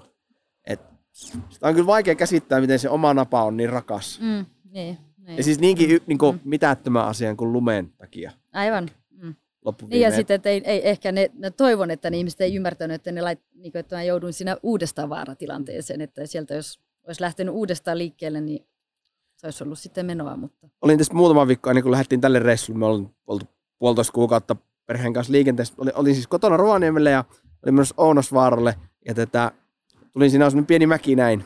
Et siinä oli tätä, semmoinen joku jaris siinä näin vähän pikkusen könöllään tälleen näin. Ja se on kaksi kaistaa ja sitten kaikki autot meni sen jariksi. Ohi sillä oli hätävilkut päällä ja kukaan ei pysähtynyt siihen. Ja sitten mäkin ajoin sitä ohi ja katsoin, että siellä on semmoinen rouva puristaa rattia näin. Ja, ja mä, että sillä on varmaan joku hätä. Että pitäisikö nyt mennä kysymään. Ja pysäköin autoja ja jätin sinne me, meidän pienen vauvan ja tätä rouvan sinne autoon ja sanoin, että ajat tuohon kaupan parkkipaikalle. Ja menin koputtelemaan siihen ikkunaan, että onkohan, onkohan sulla joku hätä. Ja sitten sanoin, että no, tämä auto ei enää tästä käynnisty. Ja, ja tätä, että oli ongelma näin. Ja sitten sanoin, että no hei, ei hätä, ei mikään. Tästä menee niin kuin kymmeniä autoja koko ajan ohi. Et työnnetään se tuohon penkalle. Ja sitten mietitkö ambulanssit sairaalalle sit risteyksestä. Ja, et tähän tulee varmasti joku muukin työntämään tätä autoa. Ja tätä, sitten sanoin rouvalle, että nyt sieltä vaihe näin ja käsijarru tälleen ja rupesin työntämään sitä autoa ja että hetkellä minä hyvä, joku näistä kanssa autoilijoista pysähtyi. Siis kello oli neljä ja ruuhka-aika ja varmaan niin Rovaniemen vilkkaimpia risteyksiä. Sain työntää sen auton niin ihan itekseni siinä. Se on pienen mm. ylämäkeä ja mietin, että kyllä ihmiset on, niin kuin, on ne niin kuin perseestä välillä. Mm. Et Nyky, nykyään on niin kiire. Niin, siis tiedätkö, et, et, tiedätkö semmoista Jari kun työnnät semmoisen ihan niin kuin loivalla pienellä ylämäellä siinä, niin kaikille tulee selväksi, että tämmöinen satakiloinen ukko niin kuin mm. ihan oikeasti joutuu työntämään. Että ei se voinut niin helpolta näyttää, että kukaan ei tule auttamaan. Mm. Ei, ei mm. kukaan. Ei, ei niin kuin, ei. Sama homma no. määttiin tätä moottoritien ramppia sen mummon rollaattorin kanssa sitä annoin. Sitten katsottiin, että me edes neljä auto, kaikki on se mummo ohi. Ja se on niin kuin vielä räikeämpää tietoa. No vuorokasti lähettää nyt tämmöiset saarnaterveiset, että älkää olko mulkkuja. Mm, Ai, anteeksi itse, ranskan kielen niin. tähän. Mm. Tota, miten pahasti se sun joo, jalka... Joo, se oli, tota, se oli, se oli aika paha jo, että no se meni sitten sairaalaan ja kuvauksiin ja, ja ensimmäinen leikkaus sitten siinä saman päivän iltana ja sitten kun ne löysi kirurgi, joka halusi leikata ja uskalsi leikata ja No sitten mä muistan, että mä olin nukut, tai siinä nukutettavana leikkaussalissa ja kirurgi tuli siihen ja sanoi, että okei, että tämä tilanne on tosi paha, mä koitan tehdä parhaani. En ole koskaan näin, näin iso keissiä leikannut, mutta teen parhaani, mutta ehkä tämä pitää amputoida. No niin. Siihen, sillä sitten, siitä sitten nukahdin ja no okei. Sitten kun heräsin viisi tuntia sen jälkeen, niin vähän aikaa piti miettiä, että uskallanko uskallanko koittaa, että vieläköhän jotain liikkuu tuolla, niin kuin, ja var, onko vielä varpaita tai niin kuin, että pystyykö nilkkaa vielä liikuttamaan. Ja no, jalka oli vielä sitten siinä ja itse asiassa se leikkaus oli mennyt, tai niin kuin se niin kuin lu, luitten, luupalojen, niitä oli lähes kunta sata siellä niitä luupaloja, niin niiden yhteen, yhteen kokoaminen, kokoaminen oli sujunut aika hyvinkin. Mutta No kaikki noi ristisiteet ja sivusiteet meni siinä roski polvesta, ja, mutta luut oli suurin piirtein kasassa, kaksi isoa metallilevyä kummallakin puoli ja 17 ruuvia siellä piteli kaikkia yhdessä, mutta, mutta sitten mikä siinä meni sit vähän niin kuin ymmärryksen yli näin tämän paikallisessa pienessä sairaalassa oli, että se, että itse asiassa ei ollut niin kuin verenkiertoa ollenkaan siinä niin kuin ton sääriluun etuosassa. Leikattiinko se siis tässä? Sala, Salanssin sairaalassa. Niin, niin, nyt en niin, tarkoita tätä terveyskeskusta joo, tässä vaan. Joo, joo kukaan muu tota, itse asiassa näissä isossa yliopistollisissa sairaaloissa, niin meni se iltapäivällä siinä, kun ne pompottili kuvia Geneven, Lyonin ja Grenoble välissä, välillä ja sal, niin kuin Salanssin, Salanssissa, Salanssin niin kuin ohjauksessa ja ja missään näissä isossa sairaaloissa ei ollut niitä vehkeitä, siis niinku niitä, palo, niitä, niitä metallikappaleita, Aa. mitkä olisi sopinut tähän. Että ne sanoi, tuolla Genevessäkin sanoi, että no tämähän olisi niin kuin moottori, moottoripyörästä olisi lentänyt jossain 250 nopeudessa niin kuin suoraan asfalttiin. Niin se oli niin pirstaleina se. Onneksi aina se löytyy jalka. joku ortopedi. Niin, no, tää, sanoisin, no onneksi täällä siis on niin paljon tehdä tätä traumatologiaa. Ja ja että täällä oli ne metalliosat, mitä tarvittiin siihen kokoamiseen. Niin sen, sen takia se on sille kirurgille siitä kiitollinen, että hän uskalsi ruveta tähän suureen, suureen leikkaukseen. Mutta joo, sitten tosissaan, niin, niin, niin sitten viikon päästä niin se koko niin kuin sääriluun etuosa alkoi menemään nekroosiin, koska siellä ei ollut enää verenkiertoa. Ja, ja siinä meni, tietenkin sattu viikonloppu kohdalle ja ei ole kirurgit paikalla ja, ja kukaan ei osannut ottaa siihen niin kuin semmoista päättävää kantaa. Kirurgi puhelimen kautta sanoi, että ei se ole varmaan ihan tämmöinen pinnallinen juttu tämä, että se alkaa mustunee. Ja onneksi mä olin ottanut itse valokuvia siitä jalasta niin kuin ihan ekapäivästä, niin kuin joka kerta kun ne tuli vaihtamaan niitä siteitä ja muita ja putsaamaan, niin mä otin aina valokuvat siitä ja siinä vaiheessa mun yksi tuttu, joka on plastiikkakirurgi Lionissa, niin kyseli mun kuulumisia. Lähetti viestiä ja sanoi, että no ei tässä nyt oikein hyvin mene, että mulla on kuumetta ja mulla on tosi huono olo ja, ja jalkaoni alkaa mustenemaan. Ja sitten mä lähetin sille sen sarjan, niin kuin valokuvasarjan tästä jalasta ja se soitti heti perässä, että hei Minna, että nyt sä oot, nyt sä oot menettämässä tuota jalkaa lopullisesti. Ja sanoi, että joo, että mä olen siirtänyt sun kuvat tälle tämmöiselle kuuluisalle professorille Lyonin tota, yliopistollisessa sairaalassa, että kunhan se näkee, ja mä niin laitoin sille vähän taustaa siitä, että kuka sä oot ja mitä sä teet. Ja sanoi, että varmasti kun se on leikkaussalista pois, niin se soittaa, ne ottaa sun heti yhteyttä.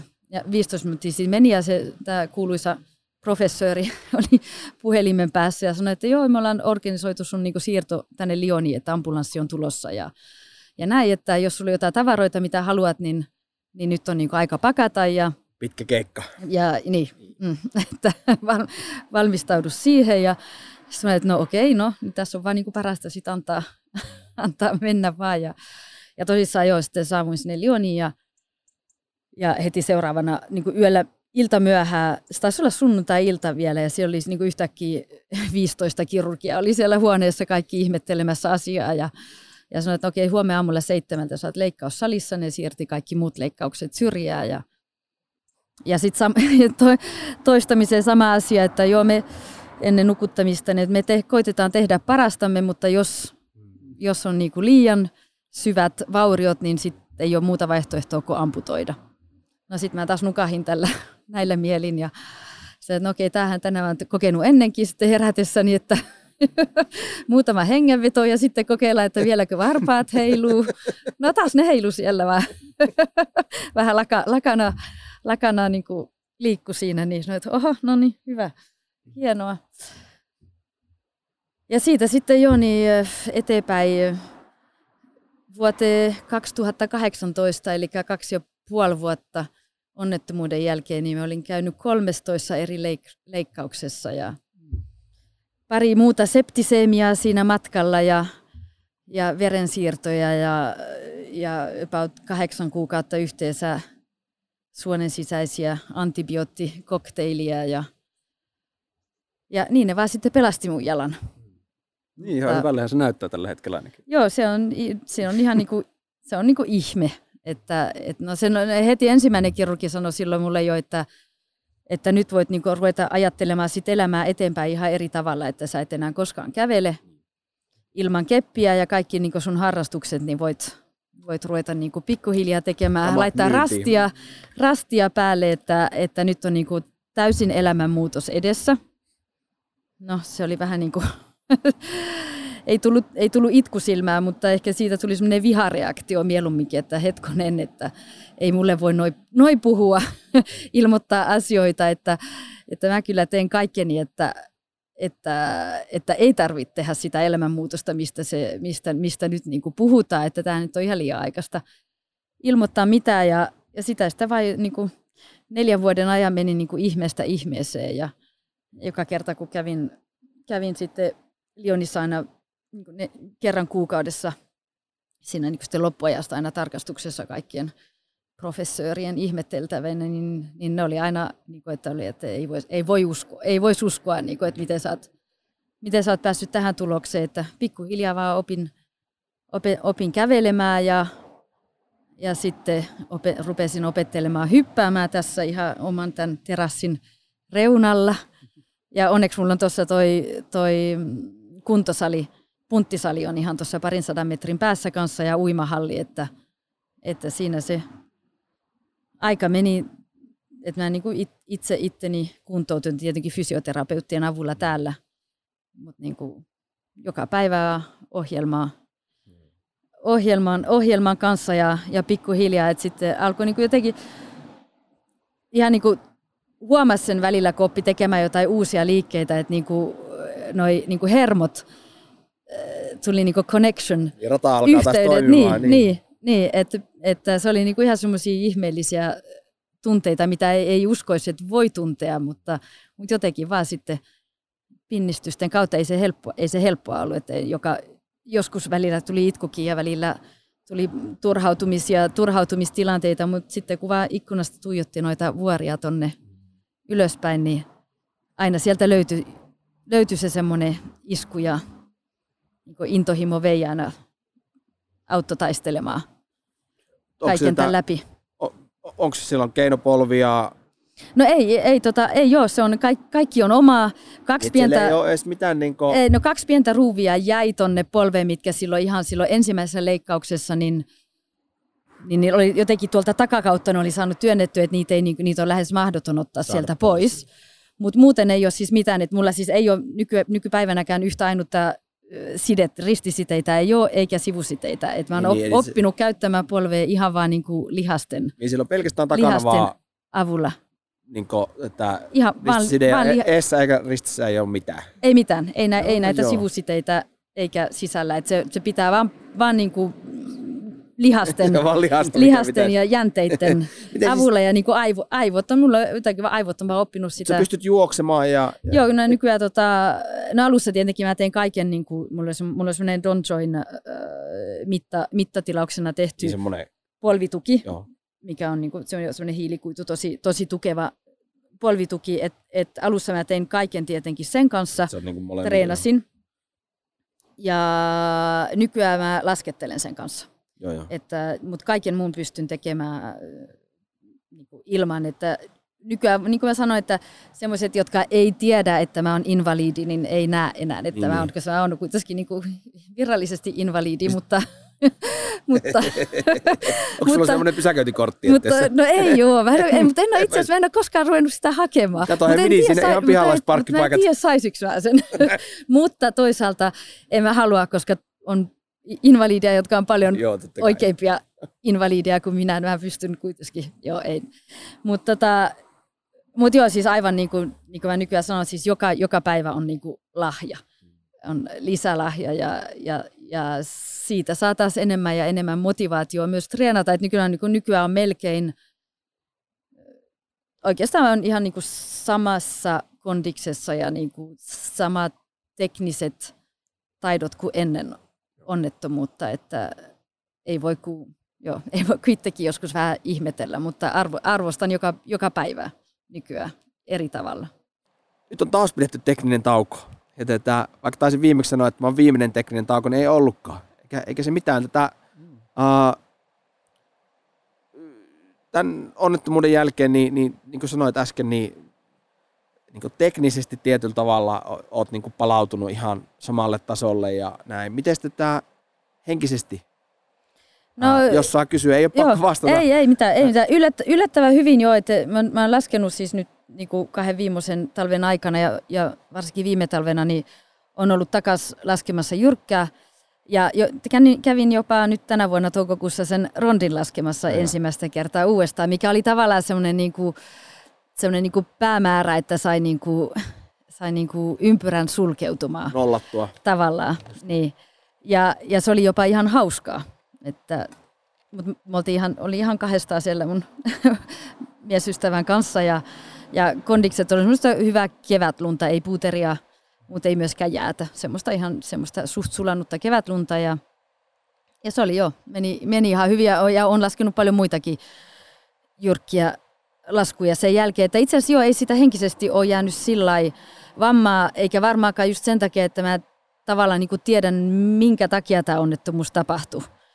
Että se auttaa siinä, siinä asiassa todennäköisemmin. Mutta, mutta sitten tietysti se, että mä kuitenkin, kun nämä polvivammaa on kuitenkin pysyvä ja lasken sen polvituen kanssa, niin, niin se, se, mitä on pitänyt muuttaa, on se, niin se turva, turvaraja, marginaali siinä laskussa, että mä en pysty laskemaan niin kovaa, vauhdikkaasti esimerkiksi kuin ennen, koska jos, jos jotain käy, niin mä en pysty niin kuin, pelastautumaan siitä tilanteesta niin helposti niin kuin vasen, oikeassa käännöksessä. Eli kun vasen, ei ole, niin, kun on, kun on vasen, vasen jalka kun on niin kuin alapuolella, niin on ehkä vaikeampi pelastaa tilanne. Mm. Et sillä, että mä pidän semmoisen niin marki, turvamarginaalin vähän isompana, mitä, mitä ennen, mutta ei se, ei se taas estä laskemasta oikeastaan missään, kun ei ole mitään ei ole mitään kronoa siellä tikittämässä, että tarvitsisi olla, se on ihan väli, ei ole mitään väliä, vaikka mä laskisin 30 sekuntia tai minuutin hitaammin kuin muut. Mm. Että pääsi, että pääsi, että sitä nauttii ja pääsee, pääsee turvallisesti alas. Ja, ja yhtä kova intohimo mulla on mennä laskemaan kuin, kuin ennenkin ja ehkä jopa enemmänkin, koska nyt sitä, nyt siitä se olisi voinut loppua siihen ja nyt se ei kuitenkaan loppunut, niin – niin omalla tavallaan sai tietyllä tavalla jatkoaikaa. Niin, aivan. Niin, aivan kaikki on, kaikki on niin kuin, niin kuin sanoin, että joka, jokainen päivä on lahja nykyään. Ja, ja tavallaan ehkä, ehkä jopa jääkiipeilyssä ehkä tuntuu, että mä kiipein ehkä paremminkin kuin ennen, ennen koska jotenkin jääkiipeily sopii tälle polvivammaiselle hyvin, koska siinä voi niin sopeuttaa niitä askeleita ja, niin, ja, ja niin kuin otteita ja, ja potkiminen ei niin kuin tee yhtään kipeätä tai, tai muuta, että, että ehkä mä nautin siitä niin kuin vielä enemmänkin oikeastaan kuin, kuin aikaisemmin. Hurjaa, hurjaa. Tota, mites niin kuin tulevaisuus, nyt, jos ajatellaan, että tätä on sitä jatkoaikaa niin kuin saatu varsinkin niin kuin laskulajeihin, niin tämä, tai no ylipäätään, jos, jos puhutaan yleisesti siitä, että pystyy kävelemään, joka, tai että se jalka on olemassa, eikä, eikä jossain roskalavalla, niin tätä onko sulla jotain semmoisia niin haaveita tai, tai kohteita tai, tai juttuja, mitä sä haluaisit tehdä? Tai onko se suunnitteli jotain Himalajan matkoja? Ää, joo, kyllä mulla paljon haaveita on ja, ja suunnitelmia ja just se, että mä niin kuin, on semmoisia isompia alppireittejä esimerkiksi, mistä, ja mistä sit voisi niin kuin tulla lentämällä alas varsinkin, että just kun tämä liitovarjelu on tämmöisen polvivammaisen mm. laji myöskin, koska se alastulo on usein paljon kuluttavampaa ja vaikeampaa kuin, kuin se niin. ylösmeno. Niin, niin, Pohjoisseinä trilogia plus lennot päälle, niin kyllähän niin, se olisi just, ihan... Just, just, just tällaista, joo. Niin, tä, tällaisia juttuja ja sitten... No, mutta on mulla Himalajalla kyllä kanssa, niin ihan kiva olisi mennä laskemaan sinnekin. Että siitä, siitä on siitä on puhuttu, mutta ei, ei ole vielä semmoista, niin kuin, ei, ole, ei meillä ole mitään tiettyä kohdetta vielä, mutta... Mun piti mennä viime vuonna tuonne Sojulle laskemaan itse, okay, että joo. sanotaanko no. näin, että se muillakin on mielessä. Niin, tämä, niin kyllä se... se Sitten kun siellä kerran käy ja näkee sen niin kuin, että nämä on niin kuin mm. tämmöisiä, mm. että sitten kun on, näkee, että millaisia niin, ne on. Se on niin massiivista. Ja on, Jep. niin. Et kun noit laittaisi kaksi päällekkäin. Kun on neljäs niin se... tonnissa ja vielä on neljä tuhatta niin. siinä niin kuin pään päällä, niin Jep. Niin, niin ei, kyllä, kyllä niitä haaveita on vaikka kuin paljon ja suunnitelmia on, on hauska tehdä. Että, ja sit samoin tekisi mieli mennä jenkkeihin kiipeilemään Josemiitille ja, ja näin näitä isoja, isoja seiniä. Että, että joo, kyllä tekemistä riittää, kunhan vaan, kunhan vaan kunto kestää ja, ja saa aikaa, vapaata aikaa aikaiseksi, mutta, mutta joo, ei kyllä projekteja on, että ei, aikaa ei käy ei käy pitkäksi varmasti. no, tämä, niin kuin sanottu, niin, tai en tiedä sanottiinko, mutta sanonpa nyt kuitenkin, että tämä suurin osa niistä ihmistä, ketä meillä on, käy, on ollut vieraana aiemmin, niin, niin jompikumpi meistä niin jollain tavalla on tavannut aiemmin tai tuntee ja niin silleen, että on niin aika hyvä käsitys siitä, että minkälainen ihminen ja minkälainen se niin tausta ja historia on, mutta sun kohdalla niin ei niin minkäänlaista niin ottia. Ää, toki rehellisyyden nimissä niin tätä, kun me on tehty niin tämmöistä listaa, että ketä me halutaan vieraaksi tähän meidän huikeeseen showhun saada, niin, niin sä oot ollut sillä ihan ensimmäisellä listalla. Ja, ja, tätä, Kiitos. ja tätä, mä oon sut sinne laittanut, niin kuin, ja, ja, mä oon odottanut tätä ihan siis niin todella kovasti tätä että no, me hieno. päästään tähän pöytään istumaan. Toki se on ollut vähän kaukasta, koska sä asut täällä Ranskassa ja, ja me ollaan niin kuin pääasiassa nauhoitettu Suomessa. Uh, um, on hirvittävän vähän suomalaisia, jotka on niin, kuin niin ympäripyöreitä omalla tavallaan tässä vuorielementissä kuin sä oot. Tarkoitan nyt ympäripyöreillä sitä, että, että jos nyt vielä juoksisit tuolla niin jotain skyrunningia, niin sittenpä ne melkein kaikki lajit olisi niin siinä. Niin se elementti on sulla hallussa niin aivan huikealla tavalla ja tämä on niin äärimmäisen inspiroivaa. Um, oikeastaan se, mikä minua niin kiinnostaa niin tietää vielä, niin sen lisäksi, mitä tuossa ei äsken mainittu, mutta mainitsen nyt kuitenkin, koska pääsen vähän fanittamaan, niin sen sun kahden vuoden onnettomuuden aikana sä teet myös toisen maisteritutkinnon. Ää, mitäpä siinä ei leuanvedon ja Joo, no se oli, lisäksi. Joo, no se oli vähän semmoinen jo, että mä tar- niinku, kun tuommoisen prosessin kun käy läpi, niin, niin ei sitten koko aikaa tietenkään pysty kuntoilemaan.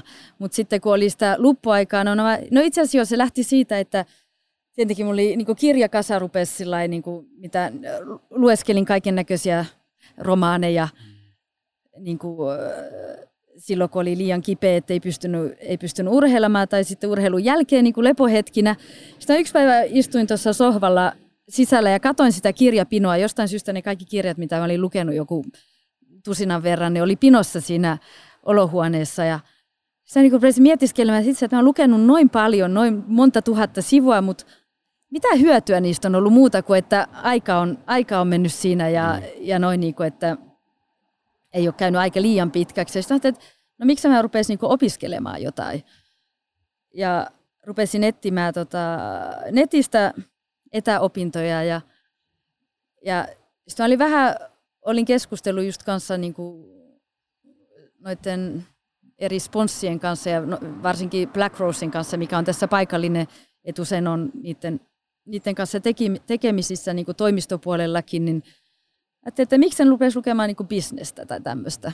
Ihan, ihan niin uusi laji, täysin uusi laji, laji niin kuin mulle ja, ja sitten etin niitä etä, etäopintoja ja ja sitten Sor, toi Sorbonen, eli Ranskan kuuluisin yliopisto, niin niiden business school niin tarjosi semmoisen pika, pikakurssin tähän MBAhen ja Executive Masters of Business and Administration. Ja, ja sitten rupesin katsomaan, että paljon se, paljon se maksaa ja mitä on ne vaatimukset, että sinne pääsee. Ja, ja ne sitten osukin kaikki niin kuin kohdalle. Ja kun mä olin, mä olin pyörittänyt omaa tota hammasfirmaa, olin pyörittänyt ennen, e, niin kuin Genevessä ennen sitä, että mulla oli niin kuin johtaja, johtajakokemusta oli sen verran, mitä ne vaati siihen, että pääsi sinne pikakurssille. Niin.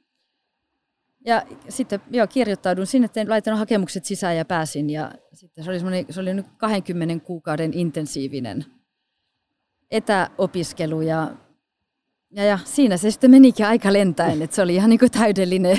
että ei mun elämässä sitten ollutkaan paljon muuta kuin, no tietysti lapset oli, ja, oli kotona ja näin, ja sitten, jotka nyt on onne, onneksi jo äh, oli tarpeeksi vanhoja, että ja, ja sitten tämä kuntoutuminen ja niin kuin urheiluohjelma ja sitten vaan pääsin ne tietokoneelle ja, ja kursseihin ja siinä se aika meni lentää ja, ja kesäkuussa 2019 oli sitten diplomien jako Sorbonnessa, mihin menin sitten jo, jo ihan ilman keppejä.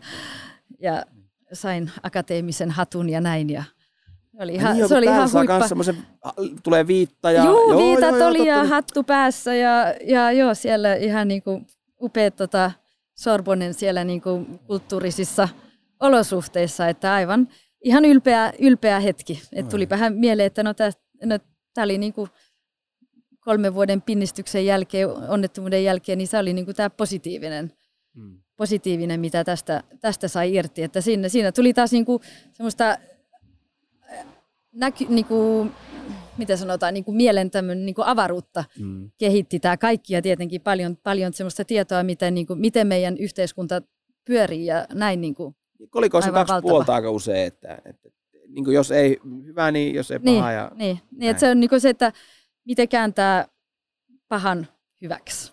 Että miten, joo, Tähän väliin niin... täytyy mainita, että meiltä varmaan loppu tämä video tässä, tässä ja ne, jotka vielä kuuntelee tätä, niin tätä, tämä on siis Ramin vika, koska Rami otti väärät laturit mukaan, niin meillä on vähän tämmöisiä, tämmöisiä erikoisuuksia tässä, mutta tätä, tähän aiheeseen vielä jatkaakseni, niin, niin sulla on siis praktikka Genevessä, missä sä käyt tekemässä tätä äh, siis suukirurgin töitä ja tätä, sit sä teet sponsoreille niin kuin sponsorihommia ja sit sen lisäksi sä harrastat aika lailla kaikkia lajeja, mitä voi harrastaa, niin onko sun päivässä enemmän tunteja kuin meillä muilla vai, vai, vai miten sä niin pystyt, koska on sellaisia ihmisiä, joilla on 32 tuntia päivässä. Ja sitten on niitä, joilla on 16 tuntia. Ja kaikki tietää varmaan niin kuin, ne muutamat tyypit elämästä. Uh, miten se niin kuin, pystyt tasapainottelemaan ikään kuin... Joo, no mä oon aika, aika luonteeltani on semmoinen vähän hyperaktiivinen, että niitä lepohetkiä on vähän, mutta itse, itse asiassa se, mitä mä aina sanoin, että kun menen, menen tota Geneveen just mennä hammas, hammas suukirurgin töihin, niin, niin ne on niinku tavallaan ne mun lepohetket. Mm. Että, että on niinku fyysistä, fyysistä lepoa ja niinku sitten saa käyttää, käyttää aivoja ja, ja niinku muita, muita taitoja enemmän, että, että itse asiassa se tasapainottuu aika hyvin. No tietenkin mä, mä teen vaan to, siis osa-aikaisesti töitä. Mä teen 2-3 päivää viikossa riippuen, riippuen, riippuen viik- viikoista. Mutta sitten taas kun mä teen töitä, niin mä teen hyvin intensiivisesti niitä töitä tietenkin, että aamu, aamu aikaisesta ilta myöhää, mikä on taas toisaalta sopii hyvin, koska se, sillä tavalla mä vältän nämä ruuhkat maantiellä. Että niin kaikki on tavallaan niin optimoitua, mutta, äh, mutta se sopii mun niin kuin, elämän tyyliin.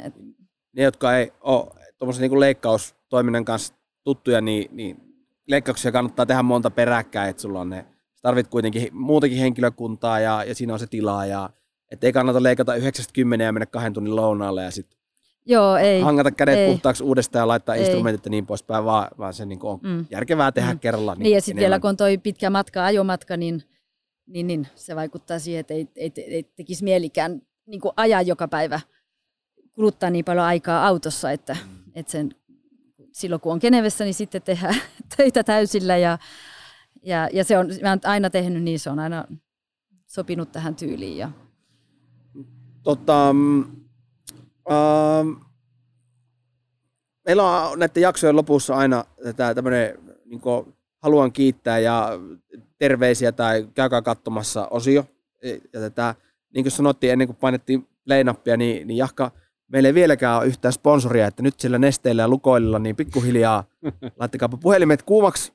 Niin tätä, meillä, meillä on niin omalla tavallaan mahdollisuus antaa aina semmoinen niin kuin, mahdollisuus antaa mahdollisuus ää, kiittää tai, tai, tai muistaa tai niin sanoa, että älkää pilatko luontoa tai mikä ikinä se oma message sitten niin on. Niin onko Minna Rihimäellä jotain ihmisiä, ketä sä haluat erityisesti muistaa tai, tai, tai jotain tahoja tai, tai, tai, tai ohjeita meille kaikille muille Tämä on siitä kiva, että tässä, ei ole minkäänlaista filtriä, saa ihan itse päättää. Joo, Joo no tota, tietysti kun nyt tästä onnettomuudesta on puhuttu, niin se mitä mitä mä niin arvostan tosi paljon ja täytyy kiittää just näitä kaikkia sponsoreita, kenen kanssa mä oon tehnyt töitä tietysti yli, yli kymmenen, kymmenen vuotta lä, niin kuin lähestulkoon kaikkien kanssa, että, että kaikki on ollut niin kuin tosi hyvänä tukena siellä takana kaikkien näiden vaikeuksien läpi, että kukaan ei ole pudottanut pois kyydistä, koska niin kuin urheilijalle mikään ei ole niin hirveätä kuin että se, että jätetään, mm. jätetään jälkeen heti, kun tulee tämmöinen takaisku, ettei pystykään enää niin kuin performoimaan siellä niin kuin mm. huippu, huipputasolla, että se on, se on ollut niin kuin tosi kunnioitettava. Ja, ja sitten tietysti kaikki jo lähi-ihmiset, jotka on ollut auttamassa, että Taisi tulla tätä, tarvi... tämä lähi, lähimmäinen, Lä, taisi just hiipiä joo, tätä paikalle sieltä. taisi tulla. Joka... Cinq minutes. Tämä... Cinq minutes. että, no joo, no joo, Filipellä on ollut suuri, suuri vaikutus tähän niin kuin, takaisin tähän comebackiin, tähän urheilumaailmaan. Että, että niin kuin hän sanoi, että hän niin kuin tiukoissa paikoissa luottaa muuhun enemmän kuin mä luotan itseeni, että, että se on semmoinen niin kannustava, kannustava asia. Ja sitten mitä mä voisin sanoa sille yleisesti ihmiselle, että, että minkä on oppinut tässä vuosien ja, ja koetusten läpi, että, että pitää vaan niin kuin osata arvostaa pieniä asioita elämässä ja, ja katsoa ympä, niin kuin opetella pysähtymään ja katsomaan ympärilleen välillä ja niin kuin, että ei, ei kannata valittaa ihan pikkuasioista, että monet asiat onkin oikeastaan paljon paremmin kuin miltä ne heti näyttää ja, ja osata vaan arvostaa sitä, mitä, mitä meillä on ja mitä me voidaan tehdä. Huikeeta. Tätä, mä luulen, että voidaan alkaa pikkuhiljaa panna tätä jaksoa pakettiin. Ää, ilta laskeutuu Chamonix siluetin päälle ja tätä Ramilla alkaa olla pizzanälkä pikkuhiljaa, niin mm. voidaan painaa tätä, tämä homma purkkiin. Ää, iso kiitos Minna, että, että saatiin tulla tänne teidän patiolle äänittämään. Oli tosi kiva tavata ja mä luulen, että tästä tulee ihan huikea jakso. Ää, pitää varmaan tulla sitten kaudella 12 tai 8 niin vähän seuraamaan näitä tätä, tulevaisuudessa siintäviä projekteja, että mitä kaikkea sitä on tehtykään. Joo, kiitos vaan teille molemmille. Todella, todella kiva, kiva hetki jakaa tämä, tämä teidän kanssa ja kaikkien kuuntelijoiden kanssa, että, että mielellään vaan jatketaan tästä eteenpäin. Just, ja ei tässä Suomessa nyt ollut mitään muutama sana siellä mm. täällä. Että ihan oikeasti Joo, aika, kieli aika hyvin meni. Mäkin olen helpottunut. Intensiivikurssi. Mahtava homma. Kiitoksia tätä, kiitos kuuntelijoille ja seuraavaan tätä kertaa. Kiitos. Kiitos, hei.